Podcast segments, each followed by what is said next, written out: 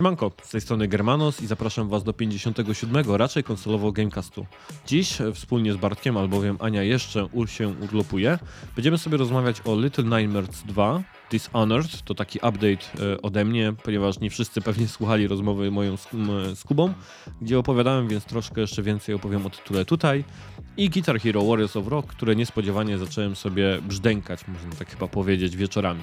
Do tego mamy 3 newsy, kolejny odcinek w batalii Jim Ryan kontra Phil Spencer, później trochę wieści z CD Projektu związane z Cyberpunkiem, ale i też nie tylko, oraz next-genowe nowości na PS5, jak i na Series X i chyba S, no bo troszkę tam firmy zmieniają i dodają nowych funkcji, o tym powiemy.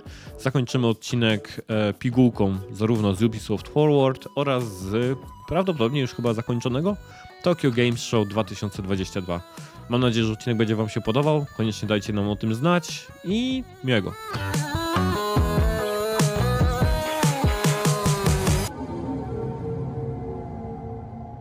No dobrze, no to jesteśmy po niemałych problemach technicznych, ale mam nadzieję, że u Bartka wszystko się nagrywa tak, jak się powinno nagrywać.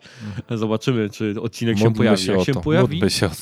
Jak się pojawi i go słuchacie, to znaczy, że się udało, więc wy nam powiecie jako pierwsi. W takim razie witamy Was, 57. odcinek. Jesteśmy w dwójkę, albowiem Ania się dalej urlopuje. Dobra wiadomość jest taka, że wróciła w jednym kawałku z Bieszczad, co nie jest łatwym zadaniem, ale jej się udało wrócić. Cała i zdrowa, kontynuuje gdzieś tam urlop jeszcze gdzieś w Polsce i mamy nadzieję, że wróci do nas następnego odcinka. Myślisz, że wróci? Znaczy nie, w sumie tak nie ma wyboru, bo już została wobec niej użyta groźba karalna, że wyślemy misie polarne i misie grizzly, żeby ją znalazły, ale zmieniła Bieszczady na coś innego, więc misie teraz są trochę skonfundowane i chodzą po lesie. Gdzie szukać. No, i jedzą rosyjskich tych kombatantów. Tak jest. Ich zawsze ze smakiem. No więc będziemy w dwójkę sobie z Bartkiem rozmawiać o gierkach, newsach, temacikach. Paki pełny odcinek, zobaczymy jak długo nie poszedłbym z tym tak daleko, nie? Newsach. U nas, proszę Państwa, jest wszystko jak w takiej knajpie przydrożnej, jak się jedzie na Warmię i Mazury. Czyli wszystko jest odgrzewane, śmierdzi starym tłuszczem. Nieprawda. No prawda. Nawet świeże są dosyć te newsy tam. Wszyscy już je przegadali 10 tysięcy razy. Nieprawda. To jest na świeże, to są unikalne, to są wyniki ankiety ze Spotify'a. No, nie będziemy nagrywać codziennie, nie? Albo tam, nie wiem, rzucać się na te newsy jak Reksia na szynkę przecież codziennie.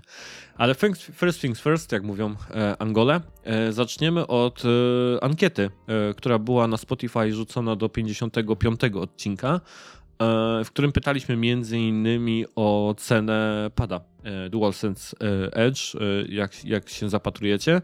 Ja dawałem w odcinku 900+, czyli że będzie bardzo drogi. Natomiast opcją, która wygrała, najwięcej głosów zebrała, 33%, jest 700+, czyli około 700 do 800 zł. Gadałeś z rządem? Tak. Czy mogę użyć tej marki 700+? Nie, bo właśnie wiesz, podrzucasz rządowi kolejne nazwy dla 500+, nie? Czyli oni... zrób se Bachora, będzie na Padziora, nie? Oni mają, wiesz... Taką reklamę bym użył, nie? No. Ej, czujesz, jak oni wypłacali po prostu za te pady zamiast te co miesięcznie? No ale to jest fenomenalne, popatrz, rodzi się taki gamer, wychodzi z łona matki, albo zostaje, że tak powiem, albo są urodzinki, albo wycinki, w zależności od tego, czy cesarka, czy nie. I pierwszą rzecz, którą otrzymuje na swoje ręce, to jest pad, nie? I ojciec się wcale nie ucieszy, nie? Żeby nie było, jak posiada odpowiedni jeszcze... od razu. No, tak, od razu elitnie, bo w końcu jest beneficjentem elitarnych projektów, tam programów firmowanych różnymi nazwiskami dziwnymi osób, lub niedziwnych osób, lub nazwiskami, lub brakiem nazwisk. Czymś jest firmowany, niewątpliwie. Czymś, i dostaje tego elitarnego pada God of War na przykład, albo dostaje elitarnego pada Little Nightmares i już wtedy wie, że tamci mają spoko ojca, który pójdzie z sobą na wojnę, a ci drudzy mają, no, trochę przesrane. Troszeczkę przesrane. Drugą opcją, która była w ankiecie wybrana, to 500+, ale to mi się wydaje, że po prostu for fun, bo chyba... Wątpię, żeby ktoś myślał, że on będzie kosztował tam coś ponad 500 zł, na pewno będzie droższy. Ale to może być dobra inwestycja, lepsza niż obligacje, nie? Zdecydowanie. Na pewno będzie trwalszy ten pad. Niż obligacje? No nie wiem, a Bloodborne'a grałeś? Drugie pytanko, jakie mieliśmy, to jest jaka seria gier utrzymała swój wysoki poziom pomimo wielu odsłon. I to chyba ty, Bartek, wpadłeś na takie pytanko. Generalnie odpowiedzi było 8. Możecie wszystkie zobaczyć na Spotify. Pod odcinkiem ja je przypinam, tak żeby były publicznie gdzieś tam dostępne. Co tutaj powypisywali ludzie? Patryk wypisał Personę, Yakuzę, Devil May Cry. No i właśnie, napisał Devil May Cry, ale 2 dla mnie nie istnieje. To jest takie trochę oszukaństwo, bym powiedział, żeby wyciągać jedną ten odsłonę i tak zaliczać, więc tutaj Patryk tak uważaj. Co jeszcze tutaj? Resident Evil. Kilka osób pisało Resident Evil i tak mi się wydaje, czy nikt nie grał w 6? Czekaj, ja mam jedno zajebiście proste pytanie. Bierzemy pod uwagę wszystkie 24 tytuły, czy tylko 7, 8? No właśnie, chyba wszystko trzeba brać pod uwagę, nie? No bo tam są te wszystkie revelationy, nie revelationy. Narąbanie z tych spin-offów, takich jakichś Code Veronik, nie? Tam właśnie tych shooterów z Rezydenta było. No, faktycznie było tego trochę. No więc te Resident Evil to też tak bym powiedział po bandzie. Doom, okej, tu się mogę zgodzić. Bierzemy no oryginały też, czy nie? No chyba tak. I Final Fantasy. No dobra, to tak znowu ja mogę... No nie, w sensie wiesz, Final Fantasy jest... Tak, bo to już dla mnie jest nierówne. Niż... Tak, zdecydowanie. Michał też, Final Fantasy, Yakuza, Persona, seria Tales. Michał zdecydowanie tej japońskością zajeżdża. Metal Gear Solid, Devil May Cry też. Michał też zapomniał o 2. Maciej, seria GTA, Batmany. No nie, no Batmany... Ja nie grałem jeszcze w Origins. Ja grałem we wszystkie i stwierdzam, że 2 ostatnie od... Znaczy, no Origins jest takim...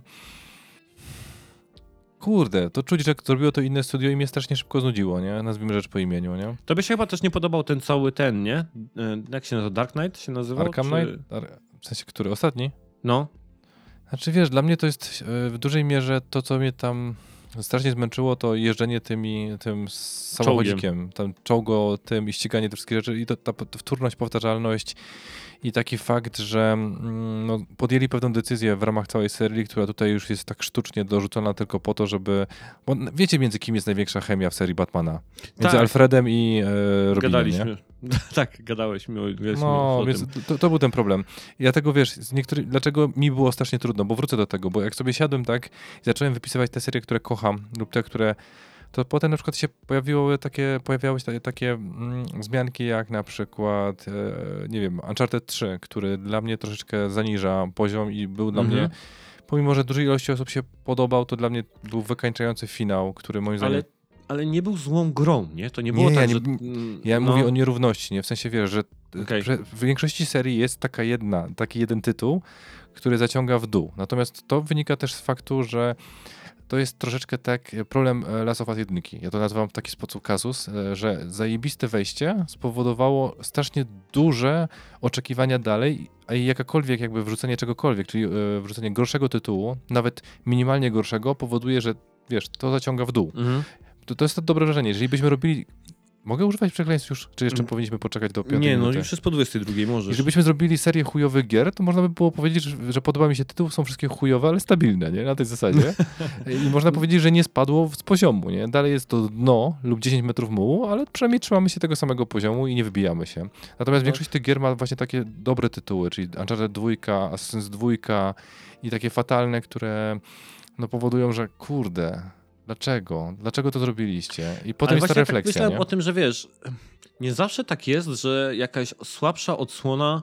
Znaczy, wiesz, bo my tak tutaj powiedzieliśmy, że... Ja bym powiedział tak, że to pytanie było takie bardziej na zasadzie ciekawości i gdzieś tam eksploracji naszych gdzieś tam przeszłości czy ulubionych serii, ale bym powiedział nie demonizowaniu tych serii, bo ja znowu uważam, że zrobienie czegoś dziwnego, czegoś, co może być nie spodobać się, ale być jakimśkolwiek eksperymentem, powoduje, że kolejna odsłona, czy jakby lekcje wyciągnięte z tego powodują, że kolejna po prostu gra będzie lepsza. Ja mam taki przykład serii Ace Combat, którą uważam za bardzo równą, natomiast pojawił się Assault Horizon, który był takim bardzo dziwnym eksperymentem ze strony Project Aces, ale on doprowadził do tego, że w 7 wrócili tak jakby do pomysłów z przed Assault Horizon, kilka rzeczy z niego wyciągnęli tylko i zrobili jedną z najlepszych odsłon w ogóle w całej serii, więc nie zawsze taki jakiś tam dziwny upadek jest czymś złym, ale przelećmy tylko jeszcze przez te odpowiedzi, czy coś tutaj się ciekawego z Crash Bandicoot, Uncharted tu Macieja, Cesario, Sid Meier's Civilization, i Borderlandsy. No to też mógłbym się zgodzić, że Borderlandsy też nieźle trzymają, bo nawet pre-sequel był po prostu niezły. Nie był jakimś tam złym tytułem. Czyli reasumując, tak de facto jest, można powiedzieć, że wszystko, jak to się mówi, punkt widzenia zależy od punktu siedzenia, tak? Czyli znowu każdy ma na to niestety patrzenie inne, albo stety. Krzysiek Kogut, czyli Czacza, napisał Muminki. Kurde, no? Nie grałem w żaden z tych tytułów, muszę poszukać, bo naprawdę mnie, że tak powiem, zaskoczyłeś, nie? Muminki. Okularek, Shin Megami Tensei, Muminki, Zemsta Włóczykija, Pokemony, Arthur, God of War. Co tu jeszcze? Marcin też. Cała seria Resident Evil trzyma poziom. No ja też musiałbym w tą szóstkę zagrać, bo nie grałem jeszcze w nią. Grisali Total War to też RTS-y, więc nie mój klimat, ale wierzę na słowo, Marcin. Pamiętaj o jednej rzeczy, nie? Że w przypadku Residenta, jak bardzo można było sobie popsuć obraz grając na przykład w czwórkę na PC-cie. A tam co się działo na PC-cie? Bo nawet nie wiem. Ja grałem w tę grę w 2007 albo 2008 roku, teraz już nie pamiętam dokładnie. I ona była portem. Ktoś przeniósł 1:1, próbując ludzi zmusić do grania na padzie, podczas gdy ja pada nie posiadałem. Więc ta kontrola na samym początku była tak fatalna, że po prostu klawiatura i myszka nie wchodziła w grę. Trzeba było zrobić pada, bo nawet niektóre ruchy nie były możliwe do realizacji. Ku mojemu zaskoczeniu, więc ta gra mnie strasznie się szybko do siebie zniechęciła. Więc ja teraz czekam na remake, bo przez to praktycznie skończyłem w tę grę grać, nie wiem, po 2 godzinach i stwierdziłem, że ten tytuł jest niegrywalny kompletnie. Kamera pracuje fatalnie, sterowanie jest fatalne, nie miałem wtedy pada. Nie? I wtedy, jak kilka chyba lat później, przeczytałem, że ta gra została stworzona do grania na padzie i ten port to wymuszał. Więc dlatego ja mogę być takim antyfanem Residenta. Ja zatrzymałem się na długo, nie czekałem już na kolejne tytuły właśnie z tego powodu, nie? Mhm.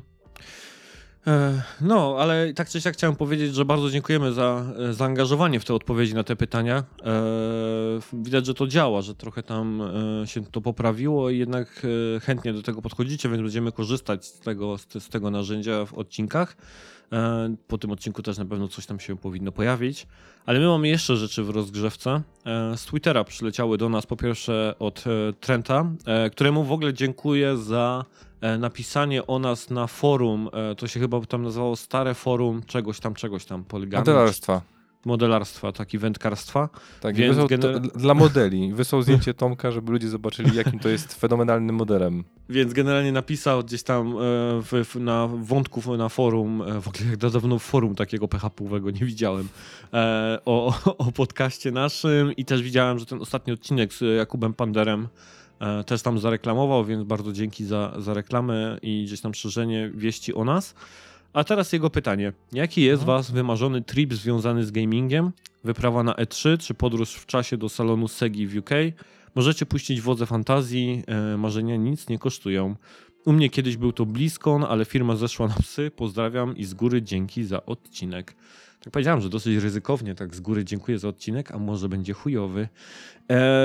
Natomiast tak, jeśli chodzi o eventy, to ja mogę powiedzieć, że bez zaskoczenia oczywiście ktokolwiek zna moje pelikaństwo. PSX Experience, czyli ta impreza, którą Sony organizowało 2014, 15, 16, 17, 4 były te imprezy, które były tymi takimi osobnymi konferencjami tylko i głównie związanymi z PlayStation.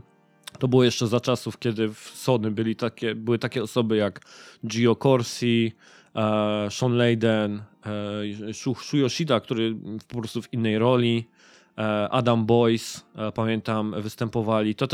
To była też impreza, na której pierwszy raz zobaczyłem ekipę Kinda Funny i to mnie zmotywowało, żeby założyć w ogóle raczej konsolowo. Więc na tej imprezie bardzo chciałbym się gdzieś tam pojawić.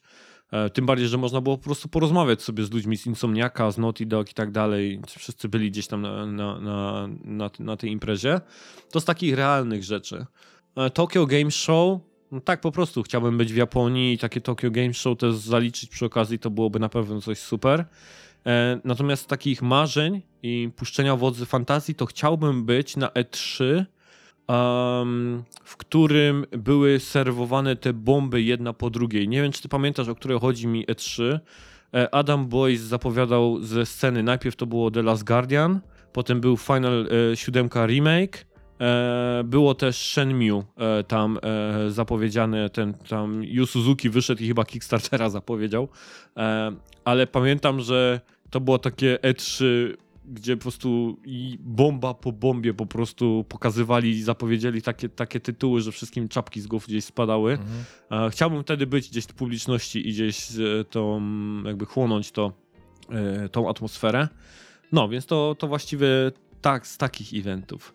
Trochę gadaliśmy przed odcinkiem na temat tych pytań i Bartek, ty nigdzie nie chciałbyś być. Znaczy obecnie to myślę, że takimi kierunkami obecnie, na które chciałbym się udać, to nie wiem, koncert Erika Claptona albo koncert Slipknota. Tak, to jakby wiecie, jak mam bardzo rozjechany gust, jeżeli chodzi o obecne potrzeby, bo w dużej mierze... Tu gitara, to znowu nie tak daleko od siebie. Dokładnie nawet ta sama gitara, bo widziałem na Stratocasterze i tu grali, że tak sobie zażartuję. Tylko inne jakby te wszystkie dodatki. Ale jeżeli chodzi o wodze fantazji, to... Chciałbym się znaleźć w momencie, w którym pewien pan wymyślił w ogóle pomysł Bladborna i te wszystkie lokacje, co tam się dzieje, bo chciałbym po prostu przyłączyć go pod encefalograf i zobaczyć, co tam się po prostu w głowie odjebuje, bo to musi być niezły proces myślowy, bo mnie to takie rzeczy po prostu w tym momencie fascynują. I drugi trip, który chyba wymyśliłem, bo wiesz, nie lubię konferencji takich, gdzie jest naprawdę duży spęd ludzi, bo nie czuję się dobrze wśród dużej ilości osób. Szczególnie wiesz, że to jest przechodzenie pomiędzy stanowiskami, jeżdżenie pomiędzy miejscami, po całym, jeżeli chciałbym zobaczyć 3 konferencje, to musiałbym, jakoś sobie tego nie jestem w stanie zwizualizować. No ja byłem raz na Gamescomie i liczba osób, ogrom osób, naprawdę ogrom spoconych osób. No więc tak, no to też nie jest aspekt, znaczy w sensie ja i tak wieku nie mam, więc to by mi nie przeszkodziło. Ale miejscem, do którego chciałbym się cofnąć, to są lata 2007 w górę, jak powstawał Assassin's 2. Chciałbym uczestniczyć po prostu w momencie, jak to wszystko powstawało, jak te wszystkie modele, jak ta cała historia się tkliła, jak ktoś wszedł i powiedział, będziemy się nadupiać z papieżem. I wszyscy mu powiedzieli, nie, no spoko, nie, no dokładnie to jest to samo, co miałem wczoraj, no, wiesz, w głowie. Świetny pomysł. Bo te, wiesz, detale, modele i tak dalej, to wszystko. Ja do tej pory pamiętam, że to są najlepiej zrobione z punktu widzenia mojej skrzywionej wyobraźni i trochę przekrzywione, to tam się właśnie odbębniło, nie? Że to jest przeskok z nudnego, altairowego świata, który jest powtarzalny, tak jakby czuło się po prostu niedetaliczność tego wszystkiego i powtarzalność, do momentu, w którym poruszasz się do tej pory moje marzenie i moja żona o tym wie, że ja bym chciał zwiedzić te wszystkie miasta i nie chodzić po jakichś tam, wiesz, tutaj są zabytki, jakieś wycieczki i tak dalej, tylko po prostu przejść trasami Asasyna i zobaczyć te wszystkie miejsca, czy one faktycznie wyglądają... No sorry, jestem skrzywiony przez Assassina 2 strasznie, bo te wszystkie po prostu miejscówki naprawdę chciałbym zobaczyć. I to jest, wiesz, tur moich marzeń, który mam nadzieję, że kiedyś przed śmiercią zrealizuję, żeby zobaczyć to wszystko oczami Ezio Auditore da Firenze, czyli Florencja, Monteregioni, tam były jeszcze elementy w Toskanii, te wszystkie miejsca po prostu... Też Wenecja, natomiast Wenecja wiem, że ten plac...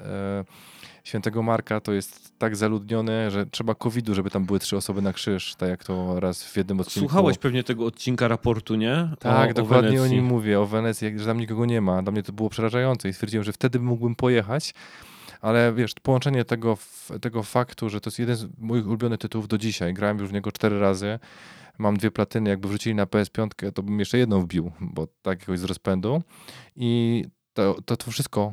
po chyba Unity, który dla mnie jest też fenomenem jak i Paryż, po prostu jego klimat, jak to ten brud, trud i w ogóle katedrę Notre Dame, dzięki w sumie żart był taki, że jak została spalona, to przynajmniej można było pograć i się okazało, że w sumie to oni to wykorzystali nawet, te skanowania. No, gadaliśmy o tym, pamiętam, tak. Był cały odcinek, nie? Więc... Znaczy nie cały odcinek, ale był ten temat, no. I to są momenty historyczne, w którym ja chciałbym się znaleźć, żeby tych ludzi faktycznie poznać, żeby ich uściskać, żeby powiedzieć, że zrobili coś na tyle zajebistego, że 12 lat później 2 kolesi o tym gada na podcaście, ale jak tak wiesz, patrzę z punktu widzenia innych elementów, to raczej to jest taki nostalgic trip, jak to się ładnie mówi, czyli to są te momenty w życiu moim, które tam się zakorzeniły, zrobiły sobie rodzinę, założyły dostały dowód osobisty już nawet, dlatego, że budowały dom, zasadziły tak, drzewo. Dokładnie, te same procesy, więc ja bym chciał do nich wrócić, ale dodać im takiego, wiesz, smaczku, żeby zrozumieć, co tam się wszystko działo, bo te 2 tytuły praktycznie ukształtowały we mnie takie myślenie, że gry nie mają limitów, że gry powinny ryzykować, że gry nie powinny być oczywiste, że w grach może być ta powtarzalność, o której mówiliśmy, ale ona nie jest najważniejsza. Najważniejszy jest to taki feeling, takie całe odczucie tego wszystkiego, jak to się ma i co z tego się ma. Dlatego, że ja mam z tego fenomenalne wspomnienia z takich, wiesz, konferencji. Ja mam ten problem, który dostałem, za przeproszeniem, po nosie w 2011 roku, czy tam po dupie, jak byłem na MTS-ie w Warszawie, pierwszym w swoim życiu, że zacząłem zauważać, że zbyt dużo jest marketingu. Że tam jest, wiesz, sprzedaż, no, po to one są, żeby też ludzie, wiesz, panie, masz tu kilo gadżetów, ktoś tam inny przychodzi z workiem i te kilo gadżetów zbiera. Natomiast najciekawsi są ludzie i ten problem, który mam, kogo chciałbym spotkać, to raczej nie mam takiej osoby, bo ja zbyt dużo razy widziałem już tak jak czar pryska, że osoba, która tworzyła grę, nie jest ciekawą osobą jako, wiesz, jako prywatnie. Nie? Okay. Jest zupełnie inną i też nie chce być ciekawą osobą, chce być zupełnie inną osobą. Więc nawet, nie wiem, wszystkich, nawet twórców, próbując poznać, to oni potem są zupełnie inni. Chyba takim fenomenalnym przykładem jest albo Miyazaki, albo Kojima, którzy jak próbują cokolwiek powiedzieć poza zakresu gier, to nawet tłumaczowi się nie chce, bo już się on tnie w sobie w środku, nie?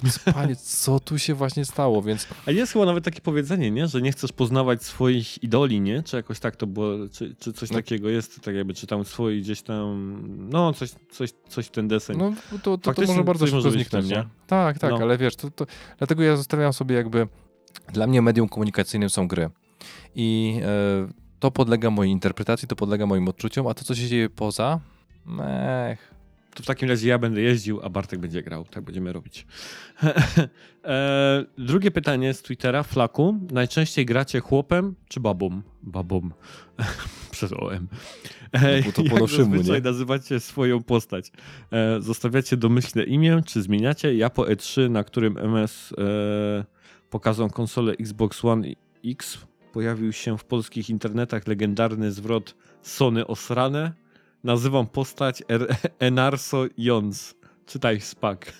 Sony osrane. Ale śmiechłem. No ja gram hopem. Dla mnie jest z regułą, jeżeli gra ma edytor postaci i pozwala mi stworzyć postać, to zawsze gram hopem i staram się go zrobić jak najbardziej podobnego do siebie, normalnego gdzieś tam w realu. Czyli Przez to w Dark Horizon zrobiłem łysego grubasa, który potem musiał żonglować przedmiotami w ekwipunku, bo sam był tak tłusty, że stamina mu spadała i się wkurzałem na tą grę.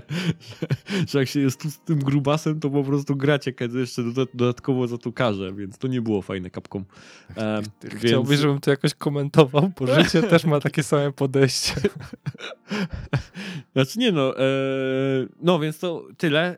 Czy zmieniam domyślne imię? Jeżeli gra mi pozwala, to robię tam po prostu siebie. A jeżeli na przykład są japońskie RPG, w których jest bohater stworzony z wizerunkiem, ze wszystkim, a gra pozwala tak czy siak, czy finale tak robią, zmienić imię, to nie, to zostawiam defaultowe. Do tego stopnia, że jak chyba w starych bardzo finalach, tam w tych pierwszych częściach było Hiro po prostu, to zostawiałem Hiro i on się tak po prostu nazywał. Tak go ten, więc siebie. Natomiast jeżeli gra oczywiście daje tak jakby na przykład Sheparda, no to zostaje Shepard jako Shepard, nie? Tak jakby z tym wizerunkiem, który tam został dostarczony. No, to właściwie tyle z mojej strony. Bartek, jak u ciebie to wygląda? A domyśl się. W Destiny grasz babą, nie? Wszędzie gram babą. No właśnie, ty wszędzie grasz babą. Teraz, ja nie, w sensie wiesz, jeżeli mam faktycznie wybór, to lepiej mi się po prostu gra postacią kobiecą z kilku powodów. Pierwsze, lepiej mi brzmi głos po prostu. Zazwyczaj, jeżeli faktycznie mam wybór, to no, nazwijmy rzecz po imieniu, lepiej się na to wszystko patrzy. I to nie jest tak, że robię do przesady jakieś, wiesz, okrągłości typu, jak ty to zawsze nazywasz, ten Nicki Minaj i tak dalej, tak? Te twoje ulubione bohaterki kultu amerykańskiego. Tak? Ostatnio mi powiedziałeś. Tak. Że jak zwolnimy Nicki Minaj, to wychodzi Jay-Z. Fenomenalny film, jak zobaczyłem go, to po prostu do dzisiaj się śmieję z tego. No ale i też zmieniam imię zawsze. Po prostu tak jak wiesz, poza jednym, nie no, w sumie nie pamiętam, żebym kiedykolwiek nie zmienił imienia. Chyba Jane Shepard zostawiłem, tak jak ty mówiłeś, bo nie było możliwości zmiany. Z tego prostego powodu, że jej nagrało setki wszystkich voiceovery i tak dalej, które wracały się do niej per John albo per Jane, nie? Z tego, co kojarzę chyba. Mhm. Ale w pozostałych grach to staram się wymyślić jakieś głupie imię typu, naprawdę kompletnie odjechane, wszystkie możliwe. Co przychodzi? Nie, właśnie jeszcze nie użyłem Enarso, aczkolwiek w Enarso uży mi spoko, nie? Ale wiesz, nie jest to związane z żadnymi tam elementami, wiesz, nie wiem, fetyszy, czy cokolwiek innego, czy nic to nie zawodne, że wpadam na pomysł, żeby nie wiem co, że identyfikować się jako kobieta. Po prostu lubię grać postaciami kobiecymi i na szczęście ścieżki dźwiękowe są bardzo ciekawe. Naprawdę, żeby nie jest tak po prostu zrobione, że męskie lepiej, kobiece gorzej, czy cokolwiek innego. Ale też czasami eksperymentuję na takiej zasadzie, że jeżeli gra na przykład daje inną historię, bo zrobię mały spoiler, bo ty grasz w Vision Lord 1, więc czeka cię dwójka. I w dwójce jako jeden z pierwszych elementów jest wybór postaci, że możesz wybrać, przejść całą historię kobietą lub mężczyzną. Jeżeli jest uzasadnione fabularnie, na przykład, że masz różne moce, albo różny sposób przejścia, albo cokolwiek innego, historię, to wtedy przechodzę i męską, i kobiecą postacią. Jeżeli jest tylko jakby całość związana z tym, że pal licho co będzie, wybierasz kobietę i tak nie ma różnicy na cokolwiek, to lecę kobietą. Okej, czyli w takim Assassin's Creed Odyssey grałeś Cassandrą, tak? Tak. Okej, dobra. Nie wiem, ja mam oboma. Okej. Ja mam jakoś taki problem właśnie z jakby złapaniem imersji, jeżeli jest możliwość wybrania no ale wiesz, płci. Łysy koleś i kobieta z włosami, no miśku. No mi kumpel też tak zawsze tłumaczył, że stary, jeździmy w tym Destiny, na tym Sparrowie z wypiętym tyłkiem do tyłu i ty oglądasz ciągle faceta, więc kto ma gorzej? Pamiętam, kumpel mi to tak tłumaczył. Ja patrzę na drogę, jak jeździmy tym Sparrowem, a nie na tyłek, bo bym wtedy wpierdzielił w pierwszego możliwego tego, nie? Heksa.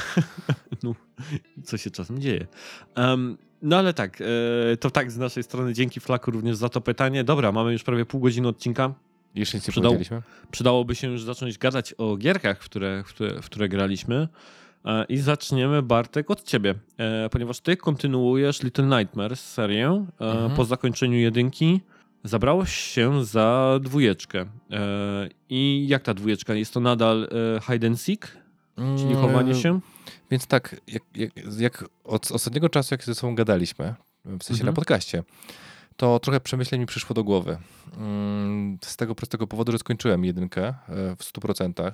Nie chciało mi się, razem z dodatkiem, nie chciało mi się bawić w maksowanie tego, bo zobaczyłem, że jeden pucharek to jest speedrun i stwierdziłem, Jezu, to tak nie pasuje mi do tej gry, że po prostu nie będę się męczył. Okej.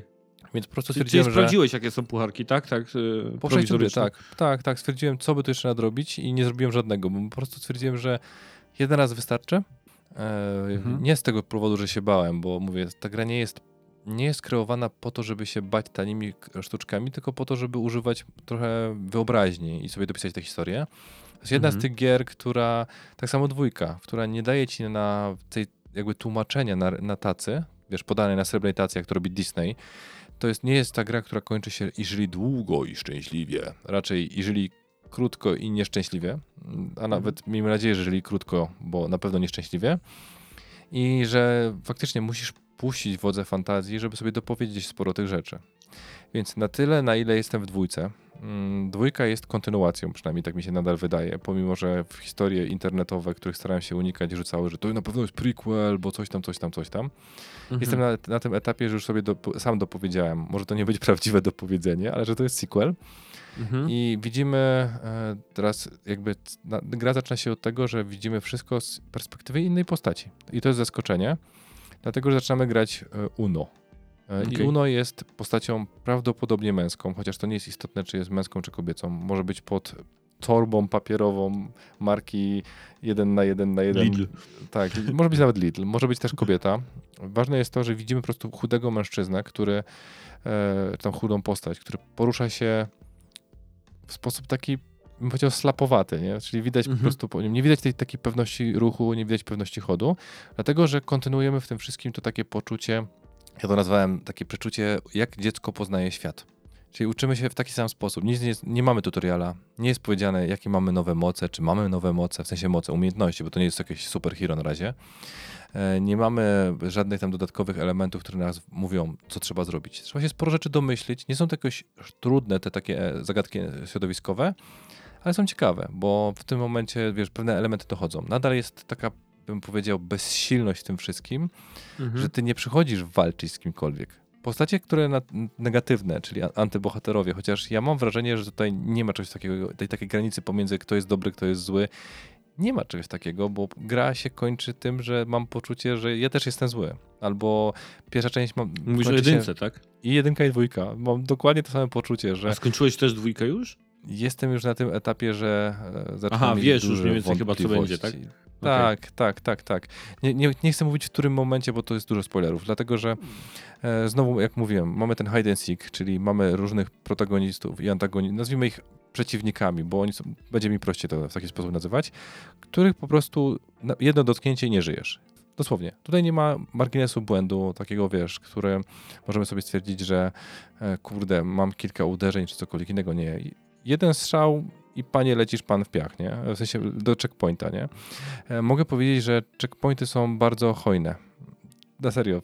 Miałem wrażenie w jedynce, że długo musiałem się namęczyć, żeby od jednego checkpointu do drugiego dojść czasami, jak była śmierć i nawet przechodziłem przez takie sekwencje, które już miałem, o Jezu, zaś idę przez to samo, A ginąłem, nazwijmy rzecz po imieniu, dlatego, że czasami po prostu coś nie było dla mnie na tyle intuicyjne, jak pewnie sami autorzy przewidzieli. Nie tak, żeby w speedrunie, w sumie czy w speedrunie drugi pucharek był w jedynce za to, że się bez śmierci przechodzi. To też mi jakoś tak nie brzmiało, bo ja zginąłem trochę razy, na przykład na tych takich biegających elementach. I to jest ten jakby minut, do którego wrócimy po chwili, może mi przypomnieć, jakbym za bardzo skoczył. Okej. Jest to, tak jak mamy tą kontynuację, że mamy tych nie powiem nawet chyba ilu, bo już nawet nie pamiętam, ale też są ciekawi, aczkolwiek mam wrażenie, że jest dużo podobieństw między różnymi przeciwnikami naszymi w stosunku do jedynki. Że tak jakby są oni różni, ale jednak mają pewne podobieństwa w zachowaniach lub w tym, w jaki sposób lub ich pokonujemy, nie? Bo to są różne. Mamy różne lokacje. Wszystko dalej mroczne, muzyka podkręcająca ten taki fakt, że jesteśmy w dupie, w beznadziei i faktycznie to jest taki element koszmaru. Lokacje stają się bardziej zróżnicowane niż w jedynce, bo w jedynce mieliśmy jakby przechodzenie pomiędzy różnymi etapami w jednej lokacji. I one były różne. To wyglądało jak dom, nie? Chyba w jedynce, nie? To był nie dom, to jest bardziej jak dół statku, w sensie jak element statku. Pokład rury, statku, tak? Tak, takie rzeczy. A tutaj są bardziej różnicowane. Mamy jakąś szkołę, mamy jakiś las, mamy... co my tu jeszcze możemy mieć? Mamy koszmar, czy taką sen na jawie. Więc jest to... I każdy z nich znowu ma jakby swoją specyfikę przechodzenia i swoją specyfikę zagadek i swoją specyfikę przeciwników. Bo oni nie powtarzają się pomiędzy nimi. To nie jest tak, że jak przejdziesz do kolejnej lokacji, to przeciwnicy przechodzą lub przeciwnik przechodzi dalej. Nie, on jest jakieś domknięcie, zamknięcie, forma zabicia tej osoby lub forma ucieczki. Whatever co jest zrealizowane. Nie powiem co, bo też to ma wpływ na historię. Co doszło? Po pierwsze doszło...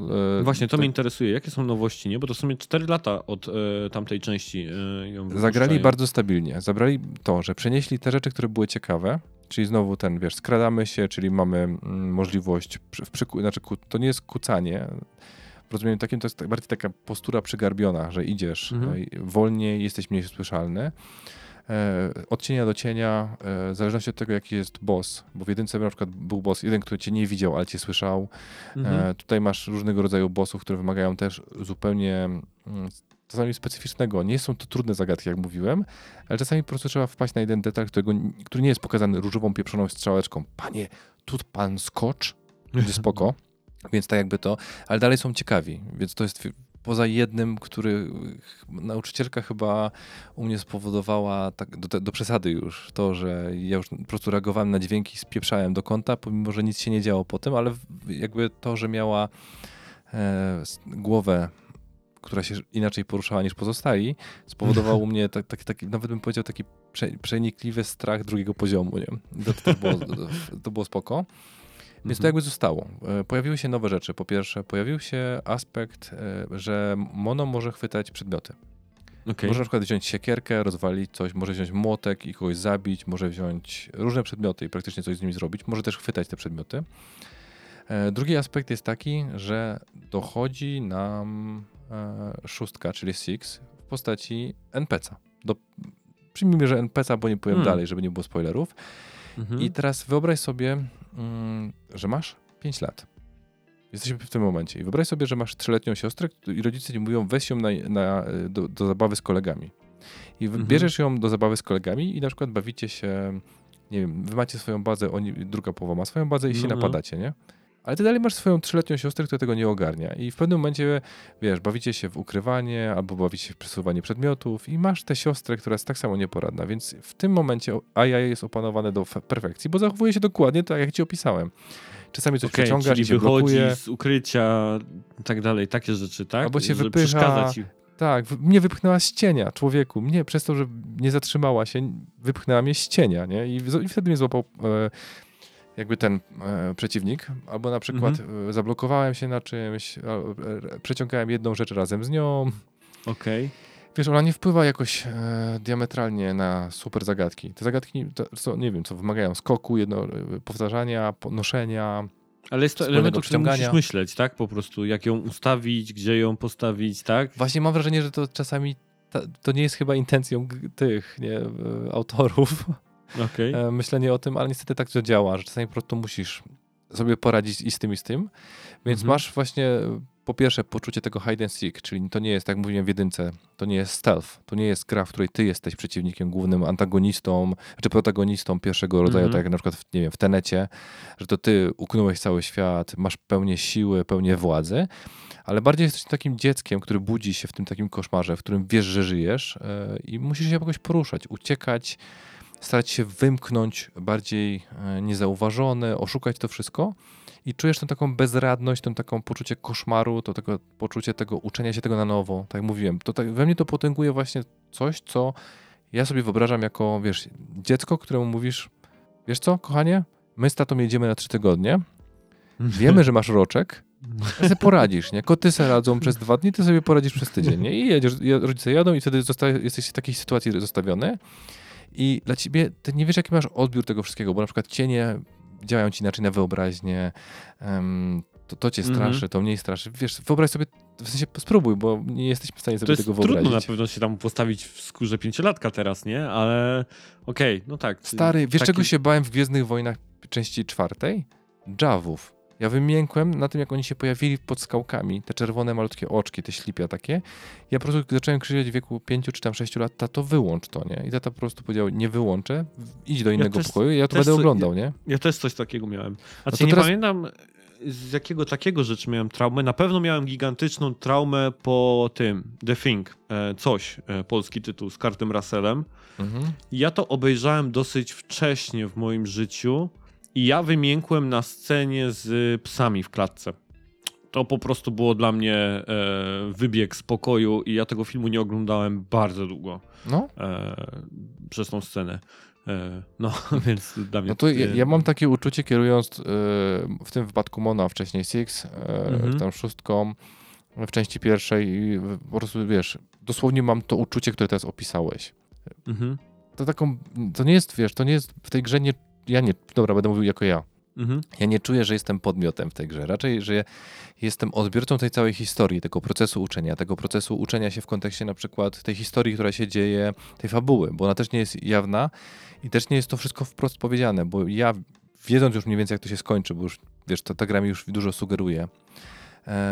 Jedynka też to sugerowała do momentu, w którym doszedłem do pewnego i tak to skończyliście, spoko, ciekawe jak to kontynuujecie. I teraz zaczyna się gra, czyli nie kontynuujecie, zostawiliście te rzeczy, odcięliście się od innych rzeczy i sami też zbudowaliście tak narrację, że ludzie zaczęli wymyślać swoje teorie spiskowe, tak? Bo przez to, że mogę nawet to powiedzieć, bo charakterystycznym elementem, w którym chodziła Six w pierwszej części jest... ten taki żółty kubraczek, taki żółty kubraczek. Ja go widzę też na okładce 2, nie? Bo mam tutaj tą grafikę z 2. Więc jak już Mono do niej dochodzi, to ona go nie ma. I wiesz, jest taki mindfuck, taki faka, przepraszam za spoiler gigantyczny, ale on nie jest fabularny. To jest przed czy po?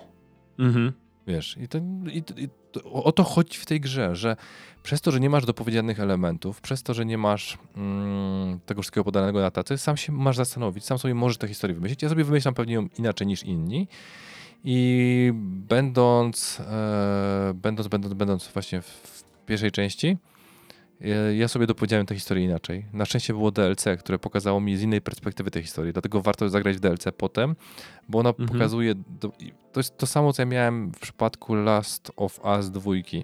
Że jak zobaczyłem na sam koniec tego DLC, to miałem takie pretensje do siebie, chociaż wiedziałem w 100%, że nic nie mogłem zrobić. Ale to też pokazuje tą całą narrację, że nawet pomimo, że jest ta główna protagonistka, dlatego ja nie chcę używać słowa protagonista, to są pewne aspekty, które pokazują jej hipokryzję, jej naiwność, jej fakt, że różnica pomiędzy nią a potworami bardzo szybko się zaciera z różnych powodów. I to jest tylko kwestia nawet nie, bo jakbyśmy widzieli tylko jej historię, to ona jest bardziej kryształowa, dobra, nie kryształowa, bardziej mroczno-kryształowa, ale jak zobaczymy DLC, to jest serio? Suko, dlaczego to zrobiłaś, nie? W sensie mając wybór, dlaczego dokonałaś... Ale w nie było DLC, nie? Bo to mówisz, że do jedynki było DLC. Do jedynki. Ja dalej mówię o Six w kontekście, wiesz, w kontekście... Aha, ty mówisz o Little Nightmares, przepraszam, dobra, bo tak, jak tak. The Last of Us powiedziałeś i dlatego... Nie, bo w Last of Us był ten sam myk pod tytułem, że jak przeszedłeś pierwszą część historii, zacząłeś oglądać to samo z drugiej, to zaczynałeś widzieć jakby inne kolory tych samych czynności, które wykonałeś. Zaczynałem mieć do siebie coraz więcej pretensji. Tak samo jest tutaj. Przepraszam za ten skok myślowy, jeżeli za szybko skoczyłem, tak. Bo to mi się bardzo, bardzo skojarzyło. I teraz dlaczego tak często nawiązuję do Little Nightmares 1? Dlatego, że 1 miała inny klimat. To, co ci mówiłem wcześniej w kontekście, wiesz, to mówiłem Ani też, ja poczułem bardziej więź z historią, która tam jest prezentowana, przez to, że niektóre elementy dopowiadały mi ją inaczej i była trochę dla mnie bardziej osobista. A w 2 mam wrażenie, że ta gra stara się komentować w meta sposób to, co się dzieje obecnie, uzależnienia i tak dalej, na przykład od komputerów czy od telewizora. No, okej, dobra, czyli te tematy atakują. Tak, trochę tak, że jest sporo, wiesz, i tak jakby przeszliśmy na inny poziom. Tam to było bardziej związane z czym innym, a tu jest czym innym. I teraz, czy to jest zarzut? Niekoniecznie, bo mi się dalej to fajnie ogląda. Natomiast, jak mówię, dużo bardziej mi się podobała historia 1. Dużo bardziej mi się podobało to, co ona starała się powiedzieć. Jeżeli byśmy skończyli na 1, byłbym zadowolony. Ale czy to powoduje, że przekreślam 2? Nie. Czy to powoduje, że obniża się do poziomu niewartej grania? Nie. Jest gra stabilna, aczkolwiek chciałbym trochę większego ryzyka. Mam takie po prostu poczucie, że mogli popłynąć z niektórymi elementami bardziej mnie zaskoczyć. Bardziej utrzymali ten taki trzon stabilności, ale to wcale nie powoduje... Dla mnie po prostu to jest gra gorsza niż 1, ale nie beznadziejna, nie średnia. To jest dalej dobra gra. Nie wiem, jakbym miał oceniać to tak na 8 pewnie. Okay. Tylko, że też 2 powoduje, że bardziej mi się podniósł poziom wody w 1, nie? Czyli 1 stała się dla mnie lepszą grą. Szczególnie, że no, nadal, wiesz, jak mam wrażenie, że jak skończę tę grę, to wcale nie spowoduje u mnie poczucia takiego satysfakcji, że skończyłem tę grę, tylko bardziej znowu to zastanowienie się, wygłuszenie w sobie tych wszystkich takich myśli, próba zastanowienia się dlaczego, co ja ze swoim życiem robię i tak dalej. Czyli coś, co oczekuję tytułów, żeby weszły we mnie i spowodowały u mnie refleksję. I miałem ci jeszcze jedną rzecz powiedzieć, tylko nie pamiętam, kuchnia, znaczy, pamiętasz, żebyś mi mówiłeś o jednym minusie, żeby wrócić do jakiegoś minusa. Tak, już teraz. I teraz, co mnie najbardziej boli w tej grze? To jest gra typu 2,5D. No, tak, czyli idziesz dalej w bok, nie? Po prostu tak jakby, tak? Idziesz, dalej to jest teoretycznie Ride Explorer, ale masz jakby więcej przestrzeni... Góra-dół, troszeczkę przed ten, no... I bardziej przód-tył. Tak, no. I teraz na czym polega dowcip? Że czasami strasznie trudno ocenić odległość i kąt. Przez to, że tu są cienie, jest ciemno, a ja gram w nocy, że wyskakujesz i czasami ginąłem przez to, że się spiznąłem po prostu ze skokiem, albo że czegoś nie chwyciłem, albo że źle wycelowałem odległość. Wymierzyłem coś. Na przykład skacząc z czegoś, nie? Albo nic o nic zowąd biegnę przez korytarz i wydaje mi się, że lecę w punkt, tak wiesz, po przekątnej przez to, a jednak coś mnie chyta. Pomimo, że mi się wydaje, że odległości. I to jest jakby największy problem tak jakby z punktu widzenia technicznego, bo fizyka fajnie działa, klimat fajnie działa, muzyka fajnie działa, wszystko jakby ze sobą gra, natomiast to jest tak jakby jedyny mankament, który zauważyłem w tym tytule. Wiesz co, ja przeczytałem gdzieś, że miał być co-op w tej grze. Nie ma żadnego co-opa, nie? Albo nic takiego. To jest typowy single player, nie? Zaskoczyłeś mnie, w sensie... Jak była taka zapowiedziana na początku, to twórcy właśnie mówili, że będą implementować co-opa, który potem się nie znalazł w grze. Więc on finalnie, tak jakby... Mam tutaj teraz informację, doczytałem do końca, że w ramach preprodukcji był co-op przewidziany tryb, natomiast potem nie zmieścił się w grze, żeby nie naruszyć znaczenia historii dla jednego gracza. Nie widzę dla niego miejsca. Szczerze powiedziawszy, nie wyczuwam, żeby to był sensowny ruch, żeby go tu umieścić. Bo ja wiem, do czego by to prowadziło. Do tego, że jedna osoba steruje Six, a druga Mono. I co, komunikują się ze sobą? Czyli cisza tutaj gra, w sensie cisza, bezsensowne powiedziałem, bo masz dźwięki otoczenia, dźwięki poruszania się. No imersja, nie? I tak dalej. To I wyobraź sobie, że masz działać kooperacyjnie. To już wolę tą 3-letnią AI, która przeszkadza mi czasami, ale nie psuje tego wszystkiego, niż Tomek, na 3-4 biegniemy, nie? No tak, na pewno koop tego rodzaju na pewno, znaczy tym doświadczeniach by się pewnie nie sprawdził. Ale to też jest ciekawe, co powiedziałeś o tym właśnie, że ta gra jakby po jej ukończeniu, wiesz, nie będzie takiego odetchnięcia, jest banan na gębie i tak dalej. No ale nie wiesz, ma być. Skoro mówimy o grach jako o sztuce, no to sztuka nie zawsze ma tego rodzaju emocje w nas wywoływać, nie? Ale powiem ci kontrę, z czego wynika, że się cieszę akurat, bo komentarz pod 1 i pod 2, jak znalazłem, jednego człowieka, dlatego że ludzie fanarcie sobie dopisali historię, wiesz, żyli długo i szczęśliwie, tutaj coś innego robili, stąd już wiem, że nie skończy się dobrze i szczęśliwie też, niestety. To kogoś napisał, że życie to kurwa nie Disney. Nie zawsze kończy się w taki sposób, jak chcecie, więc odpierdolcie się od twórców tej gry. Dosłownie taki był komentarz, bo ludzie po prostu mówili, że powinno się skończyć inaczej. Moim zdaniem nie powinno się skończyć inaczej, niezależnie od tego, jak się skończy. Ale to jest właśnie ten taki... To jest coś, o czym chyba nie wiem, czy mówiłem. Moi rodzice, których uwielbiam, kocham i w ogóle, jestem im wdzięczny za wychowanie, nie wychowali mnie na bajkach Disneya.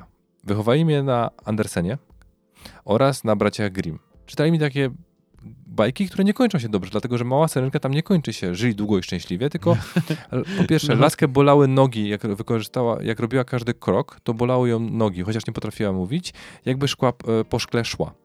I jak się skończyło, że ze swojej mizerii i z faktu, że książę wybrał inną dupę, dosłownie nieprzenośni, to rzuciła się w morskie fale, przez co została pianą. Nie? I wiesz, to chodzi o morał. To ma morał, to ma możliwość refleksji, to ma możliwość przemyślenia. W przypadku Disneya to co najwyżej możemy się zżygać na siebie różowymi tęczami. To jest dobra też część rozrywki, ale to powoduje, że przynajmniej u mnie był taki element rozmyślania nad efektami, nad odpowiedzialnością, nad konsekwencjami, nad faktem, że nie wszystko się kończy, nad tym, że ja bardzo szybko zauważyłem właśnie, że porażki są po to, nie żeby płakać, oprócz tego, żeby płakać, bo się płaczę, ale po to, żeby coś z nich wyciągnąć. I to wszystko mnie nauczyło właśnie moi rodzice, którzy w taki, a nie inny sposób podeszli do mojego wychowania.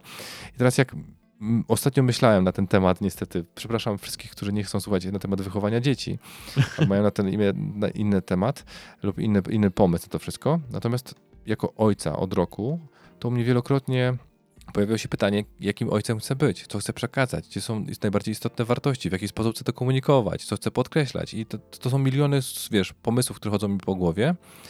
I dochodzę do tego właśnie wniosku, że nie chcę być Disneyowym tatą, chcę być tatą pełny emocji, tatą, na który ma wymalowany czasami gniew, czasami płacz, czasami śmiech, czyli takim, wiesz, osobą rzeczywistą, po to, żeby pokazać, że jak skończy się przedszkole, liceum i będzie rzeczywisty świat przed nami. I dlatego tak bardzo istotne jest to, żeby była przestrzeń do tworzenia tego typu gier, które zostawiają nas nie w poczuciu, nie wiem, wielkiej mocy, nie w poczuciu, że możemy skakać gdzie chcemy, że zawsze nam się uda zwyciężyć, tylko żeby były gry, w których czasami uzasadniony sposób giniemy i ta gra się kończy. Po to, żeby oswoić nas z faktem, że gry nie są tylko po to, żeby zwyciężać, po to, żeby nas przenieść w świat nieograniczonych możliwości, mocy, fakt, że są jakąś formą ucieczki, tylko że też mamy możliwość, wiesz, przeżycia innego rodzaju emocji, a nie, że mamy zawsze... refleksji, nie? Tak, że jesteśmy skazani tylko na pozytywne emocje. Dlatego twórcom tej gry naprawdę dziękuję. Wiem, że nie słuchacie tego podcastu i tak wam dziękuję, dlatego że przez was sięgnąłem po Insidera. Dobrze, jeżeli teraz nie pomyliłem nazwy. Insider. Sięgnąłem po ten tytuł i mając w głowie Limbo, które było dla mnie fenomenalnym tytułem, zafundowałem sobie kilka godzin. W sumie mogliśmy też o tym tyle pogadać, zostawimy go na kolejny odcinek. Albo następny, no. Tak. Bo jest przestrzeń na tego typu gry, więc to jest dla mnie ryzyko gigantyczne, bo ja zauważam, że większość tytułów nie chce zostawiać graczy przed takim wyborem. Albo nie chcę na przykład, żeby był wybór taki, który ma złe konsekwencje, że całą na przykład grę, nie wiem, utrzymujemy dwie relacje, osobą A i osobą B i pod koniec gry musimy decydować, kto z nich zginie. i nie mamy wyboru trzeciego. Mhm. To przechodząc do tytułu, w którym akurat czujemy się jak superbohater i mamy gigantyczne moce, ale jest tam i też troszeczkę moralnego wyboru do dokonania i właściwie o nich chciałem dzisiaj powiedzieć, bo chodzi oczywiście o Dishonored, w które pograłem troszeczkę dłużej niż kiedy to było, kiedy rozmawiałem z Kubą o tym tytule i kiedy na ostatnim podcastie, czyli jak przy rozmowie z Kubą opowiadałem o tym, że bardzo mi się podoba mi się to, że są różne podejścia do tak jakby rozwiązania misji. Tylko że ja wtedy mówiłem o tym, że są różne tak jakby ścieżki dotarcia do celu, po prostu, że można przejść kanałami, można przejść po gzymsach, można przejść tak dalej i ten deseń. Natomiast już zderzyłem się z elementem, którego trochę się obawiałem w grach Arkane. I to jest właśnie to, co chyba jakby stoi za kwintesencją gier tych, jak to się mówi, immersive simów, tak? Czyli te wszystkie systemy i mechaniki, które na siebie wpływają i ścieżki fabularne, czy scenariusze, które się piszą przed nami w zależności od tego, co będziemy robić. Mhm. Ponieważ ja skończyłem tą misję, jestem teraz już jakby w trakcie drugiego, tak jakby gdzieś tam zlecenia, można powiedzieć, drugiej misji. Natomiast misję z tym inkwizytorem, to chyba tak to najłatwiej przetłumaczyć, Campbellem, skończyłem. Aczkolwiek skończyłem ją po wielu próbach różnych scenariuszy, załadowania punktów zapisu, ponieważ nie byłem zadowolony z tego, jak mi idzie. I o co tutaj chodzi? To jakby trochę można zdradzić, jak gdzieś tam pierwsza ta misja wygląda. Kiedy zaczynamy, podchodzimy do niej, mamy szereg w ogóle celów do osiągnięcia. Mamy zabicie właśnie tego Campbella, mamy wykradzenie tak jakby notatnika, który się przy nim znajduje. Ale ten Campbell, który jest naszym celem, rozmawia także z jakimś kapitanem straży. I mamy dodatkowy cel opcjonalny, aby ten kapitan przeżył tą rozmowę. Ja powiem tak, jeśli ktoś pamięta, jak ja grałem w Horizona, to ja bardzo lubię odhaczać sobie rzeczy. Ja bardzo lubię mieć listę tasków do zrobienia. I ja jestem osobą, bym powiedział, kompleksionistem, czyli nie lubię na przykład kończyć gry, kiedy mam jeszcze sidequesty do zrobienia, albo czegoś nie zebrałem, albo coś takiego. Lubię po prostu gdzieś tam odhaczać sobie rzeczy i mieć je skończone. Strasznie się stresowałem tym, że gra mi proponowała tyle opcjonalnych, dodatkowych rzeczy do zrobienia, a ja za bardzo nie potrafiłem wpaść na to, co mogę zrobić, żeby dany scenariusz gdzieś tam się zadział. Bo ta gra naprawdę, bym powiedział, jest bardzo ciekawą symulacją. Jeżeli wchodzimy do pokoju, są szklanki z winem, możemy truciznę nalać do jednej, przelać do drugiej, możemy je zbić. Możemy tych gości, którzy tam wchodzą do pokoju, czyli Campbella i tego kapitana, możemy ich zabić, możemy ich uśpić. Jeżeli na przykład strzeliłem strzałką tylko w Campbella, a ten kapitan to widział, to miałem na przykład możliwości takie. Albo pozwolę mu po prostu uciec z pokoju i wtedy będzie w miejscu bezpiecznym, tak jakby zapewnię mu bezpieczeństwo, ale włączę alarm, będzie mi trudniej uciec z pomieszczenia. Albo też go uśpię, no ale jeżeli go uśpię, to nie mogę ciała po prostu zostawić tak jakby leżącego w pokoju, muszę go wynieść na plecach, na zewnątrz budynku, wsadzić go do jakiegoś tam, chyba było to kosza na śmieci, czyli do bezpiecznego miejsca. Czyli dodatkowy problem, okej, dobra, nie włączę się alarm, ale muszę targać go na plecach, po gzymsach i tak dalej i gdzieś z nim wychodzić. Więc z jednej strony jestem strasznie pod wrażeniem tych scenariuszy, które na siebie wpływają i tej symulacji, która się dzieje w połączeniu z sztuczną inteligencją strażników i postaci NPC-ów i tak dalej, ale też jestem trochę tym wszystkim przetłoczony, ponieważ tak jak mówię, ja jestem człowiekiem, który lubi sobie odhaczać rzeczy i ja nie za bardzo lubię wyborów w grach. Ja wiem, że to wiele osób sobie to jakby bardzo sobie ceni w tych Mass Effectach, w tych wszystkich grach i tak dalej. Mnie to zawsze przytłaczało. Ja strasznie w Personie na przykład, którą uwielbiam, Personę 5, to zawsze miałem stres, że... Wyniki lecą. Słucham? Co lecą? Jakie wyniki? No, ale... Aha, tak, odsłuchań. Dobra, ja już nawet na rozgrzewce mówiliśmy o Personie, tam ktoś mi powiedział, więc już prawdopodobnie nikt nas nie słucha. Natomiast stresowało mnie na pewno to, że nie wykorzystam dnia wystarczająco dobrze, nie? Że wiem, że jest ten timer i że są wybory gdzieś tam do dokonania i że muszę się zastanowić ileś tam razy, bo żeby gdzieś tam dobrze gdzieś tam ten dzień spożytkować. I tutaj o ile po skończeniu tej misji i zrobieniu tego wszystkiego, to czułem taką ulgę i zadowolenie, bo jednak się udało gdzieś tam ten scenariusz tak jakby wykombinować tak, żeby wszystko dało się zrobić. To przez cały ten czas, bym powiedział, prób i błędów, ładowania tych save'ów, w ogóle to jest zbawienie, że można w każdym dowolnym momencie gry zrobić quick save i gra się zapisuje. Specjalnie pewnie po to zrobili, że to jest zbawienie i więc czułem taki jakby gdzieś tam niesmak z tym związany. Gra mi się dalej podoba, bo to jest skradanka, tak? Ja gry stealth uwielbiam i im więcej mocy gdzieś tam odblokowuję, tak jak myślałem, będzie możliwość wydawania rozkazów szczurom i już to robię i jest naprawdę gdzieś tam super. No to czekaj, ale ty mówisz o pracy swojej? Wydawanie rozkazów szczurom? Nie, no tak na moich pracowników nie mówię. Mówię na nich zasoby. No wolałem się upewnić, bo wy tam liderze macie różne standardy. Nie, no zasoby oczywiście, zawsze mówię zasoby, mój zasobie i tak dalej. Zaczynam tak jakby trochę bardziej doceniać Deathloopa, który prowadził mnie za rączkę i w Deathloopie nigdy nie takiego uczucia nie miałem, bo Deathloop o ile na początku budował taki what the fuck, bo było strasznie dużo rzeczy niedopowiedzianych, to im dłużej się grało w Deathloopa, to po prostu Deathloop troszeczkę za rączkę prowadził i tłumaczył pewne rzeczy i było można jakby czuć się mądrym i sprytnym, ale to tylko dlatego, że gra dużo gdzieś tam podpowiadała. I ona tak jakby prowadziła nas za rękę przez Immersive Sima, Deathloop. I dlatego tego odczucia tam nie miałem. Tutaj bym powiedział, no jestem ciekaw, jak będzie wyglądała ta druga misja. Jak bardzo ona będzie skomplikowana i jak wiele scenariuszy będzie gdzieś tam miał do odhaczenia, do zrobienia. No ale to jest coś takiego, co jakby to jest taka moja ostatnia myśl z grania z Dishonored, że z jednej strony jestem bardzo pod wrażeniem budowy tej gry, ale też jest aż przytłaczające ten Immersive Sim. Może ja po prostu nie gram za bardzo w takie gry i nie jestem z nimi jakoś specjalnie gdzieś tam za pan brat, ale takie mam obecnie gdzieś tam odczucia.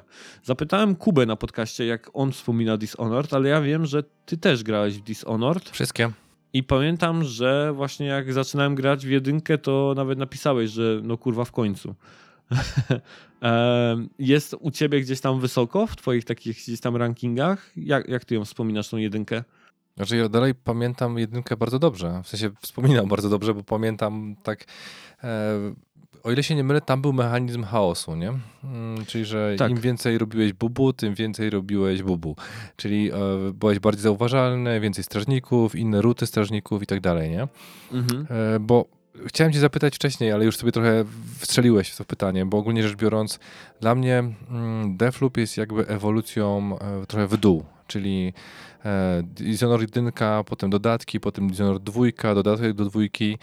Jakby te mechaniki są coraz bardziej upraszczane. Jest jakby ten recykling dla mnie broni, w sensie broni, mocy, bo one wyglądają identycznie. Jak w przypadku 2 miałem nawet ten problem, że nie zastanawiam się, kurde, gdzie jest ten wyróżnik, nie? W sensie ja mogłem grać jedną postacią, drugą postacią, ale nie było on dla mnie tak bardzo różne, żeby przechodzić grę drugi raz, nie? W sensie ja się zatrzymałem w pewnym momencie, stwierdziłem, nie, korwo, sorry gościu, ale nie ma sensu dla mnie dalej przechodzić. Mhm. I to jest, z każdym jakby iteracją jest bardziej uproszczany ten tytuł, więc to, co mówisz, że tutaj jest trudne, to w 2 jakby tego praktycznie nie ma lub jest niezauważalne, ale dla mnie po pierwsze, oprócz MGS-a, którego bardzo lubiłem, stealthy, poza Dishonored, którym też. Do tej pory chyba jedyną grą, którą dobrze pamiętam i dobrze wspominam, jest FIF, ale ten FIF pierwszy. Ten całkiem na PC-towy jeszcze, czy ten potem już remake? Nie, ten, pamiętam z PC-ta właśnie, który też okay. Takie podejście, ukrywanie się w cieniach, widoczności i wiesz, bo tutaj starałem się, pamiętam, za wszelką cenę, chociaż się nie dało, Jeżeli byłaby możliwość w jedynce zrobienia tak, żeby przejść wszystko nie zabijając nawet bossów, albo robiąc to w inny sposób, bo tak jak na przykład, nie powiem, że kto inne tytuły oferowały, bo nie chcecie robić spoilerów, to było dla mnie by fenomenalne, nie? Bo ja preferuję, jeżeli da się, to na przykład w Mankaidzie albo w Deus Exie pierwszym, tym takim dodatku, to wydaje mi się, że właśnie wybierałem zawsze, jeżeli była możliwość, szukałem tej takiej ścieżki stealth. Jeżeli była możliwość dobierania na przykład naboju usypiających, to robiłem, albo usypiania, bo taki tytuł mi się podoba, więc to jest jakby, wiesz, jedyny zarzut do asasynów, że najbardziej skradanym asasynem był Brotherhood, który wymuszał od ciebie podejście i tam to pasowało, nie? Pasowałoby, a w tym wypadku to właśnie jest to, że jedynka dla mnie jest chyba najbardziej ciekawą z tych wszystkich tytułów, a Deathloop jest jakby odejściem, chociaż to samo studio robiło, nie? Więc dla mnie, wiesz, to jest, bo chyba ogrywałem to w 2013 albo 2014 roku na święta i dla mnie to było gigantyczne zaskoczenie, bo myślałem, że ten tytuł będzie zupełnie inny. Nie znałem w ogóle nawet wtedy tego twórcy i sięgnąłem po ten tytuł, bo stwierdziłem, kurde, nie mam co grać na święta. Nie? Więc ale dla mnie naprawdę na duży plus. A ty się przejmowałeś się takimi rzeczami, jak tym, że na przykład nie zrobię jakiegoś tam scenariusza, albo że tu jest opcjonalny cel i wiesz, nie zaliczę go, albo coś takiego? Nie. Po prostu leciałeś do przodu, po prostu grałeś, tak? Tak, robię, ja mam takie od czasów Heavy Raina, z tego co pamiętam, i przeczytania pierwszego wywiadu, nie wiem czy w CD Action, czy w innym tym tytule, czy gazecie, o którym mówiliśmy w zeszłym podcaście. Zachęcamy do wrócenia w czasie wehikułem zwanym pod tytułem Spotify, bo on to umożliwia, ten wehikuł czasu. To pamiętam, że właśnie Cage chyba, on to powiedział, że grę powinno się przechodzić tylko raz i wykonywać te wybory i dokonywać tych akcji, których sami byśmy dokonali. I ja do pewnego momentu grałem zawsze raz dany tytuł i nie bawiłem się w pucharki ani inne rzeczy, bo po co, jeżeli ta historia była na tyle ciekawa i zostawiałem ją w stanie, w którym ja bym podjął takie same decyzje. Takim wyjątkiem był Infamous, który po prostu oferował jakby inny zestaw mocy, w zależności od tego, jaką stroną grałeś, więc tak jakby przechodziłem naturalnie każdą z tych części, poza chyba najnowszą, drugi raz, nie? Bo dwójka dawała, jedynka dawała, też były różne wybory przez to, więc jak przechodziłem drugi raz, to dokonywałem naturalnie drugiego wyboru, niż dokonałem wcześniej, tak jakby wiesz, ten taki by default, więc to nie, że się nie przejmowałem, bo jakby konsekwencje odczuwałem, natomiast właśnie Dishonored był tym, że grałem według tej maksymy, że nie zbiorę wszystkiego? Trudno. Nie zrobię wszystkiego? Trudno. Nie stać mnie na to, żeby zrobić. Szczególnie, że na przykład w Wiedźminie przez to nie zdobyłem wszystkich kart do Gwinta i platyno, nie? Drugi raz nie grasz 160 godzin żadnego tytułu. Nie mam tyle czasu. Więc ja w ogóle tego tak nie odbieram. Okay. Jeżeli faktycznie jest wybór, to staram się go zawsze podjąć nie tak w kontekście jaka będzie najciekawsza, tylko jak ja bym to zrobił, będąc tą postacią. Dlatego, że dla mnie ta imersyjność i ta wczuwanie się w postać, którą grasz. Jak mi ktoś napisze, że grasz kobietą, jak możesz się wczuwać w kobietę, no, pomińmy ten taki aspekt, to dalej wiesz, staram się wczuć to wszystko, jakbym był ja osobą, niezależnie od tego, jaką płcią gram, czy niezależnie od tego, jaka jest ta historia, bo tak samo przecież grając Cyberpunka, no, nie wybieram, nie jestem w stanie wyobrazić sobie, jak mam te wszystkie wszczepy. No nie, no, w sensie nie mam tych wszczepów w rzeczywistości, jestem normalnym człowiekiem. Zostawiam miejsce na śmiech, bo te osoby, które mnie znają w tym momencie powinny buchnąć śmiechem, ale jeżeli chodzi o ten podcast, to jest inna norma, więc mamy inną zupełnie normę, mówiąc o normalnych. Wiesz, staram się na tyle, na ile to możliwe jednak wsiąknąć w ten świat i robić to tak, jak ja bym sterował tym wszystkim. Więc znowu dla mnie kryterium grywalności gry, czy tam końca gry, jednym z jest to, czy wystarczająco spenetrowałem ten tytuł, w kontekście, wiesz, tego, co robię, żeby go odłożyć na półkę i uzasadnić to, że w ogóle w niego zacząłem grać. Okej. Spodziewałem się tego, że to prawdopodobnie po prostu jest moje gdzieś tam w głowie, limitacja moja, czy jakkolwiek by gdzieś to tam nazwać. Po prostu mam taki tak umysł zbudowany, że w ten sposób gdzieś tam funkcjonuje i muszę mieć to jakby gdzieś. Ale to tam nie jest to dla ciebie kontrproduktywne trochę? Bo popatrz, wiesz, ja zawsze miałem ten taki problem, że wiesz, niektóre tytuły każą ci iść w prawą stronę. Weźmy Little Nightmares, prawda? Albo iść za narracją, iść za akcją, a ty wbrew troszeczkę imersyjności, według tego takiego troszeczkę zaburzenia ludu narracyjnego, jak to się ładnie mówi zawsze, liżesz ściany, idziesz w drugą stronę, sprawdzasz, co jest pod ulicą. Jak to moją żonę denerwowało, jak graliśmy w Prince of Persia, to zupełnie dwa różne klimaty, bo moja żona po prostu, wiesz, grała tak jak, wiesz, fabuła pokazuje, no tak jak się idzie, a ja po prostu, a może coś jest za tym kątem, a tutaj jakaś uliczka, da się tu wejść, wiesz, i szukałem po prostu wszystkiego gdzieś tam dookoła i moja żona po prostu, Tomek, no idź, przecież tam nic nie ma, nie? Więc tak. Ale wiesz, dwa różne zupełnie podejścia. Przy pierwszym przejściu Uncharted ja mam naprawdę bardzo mało tych zebranych znajdek, dosłownie. Ja po prostu jadę na minusach takich, że co mi się napatoczy. Minus jest taki, na przykład, że w świecie eksploracyjnym, czy tam w levelu chyba 8. i 4, jeżeli chodzi o Lost Legacy, to ja sobie pozwalam na więcej, bo gra mi też daje jakby, inaczej mnie prowadzi. W sensie robi... Mam dokładnie to samo w Uncharted. Ja od razu szukam wszystkich skarbów. Nie, ja mam inaczej. Nie, w sensie, wiesz... Ja wiem, chodzi mi o to, że mam tak samo jak w tym Prince of Persia. Wiem.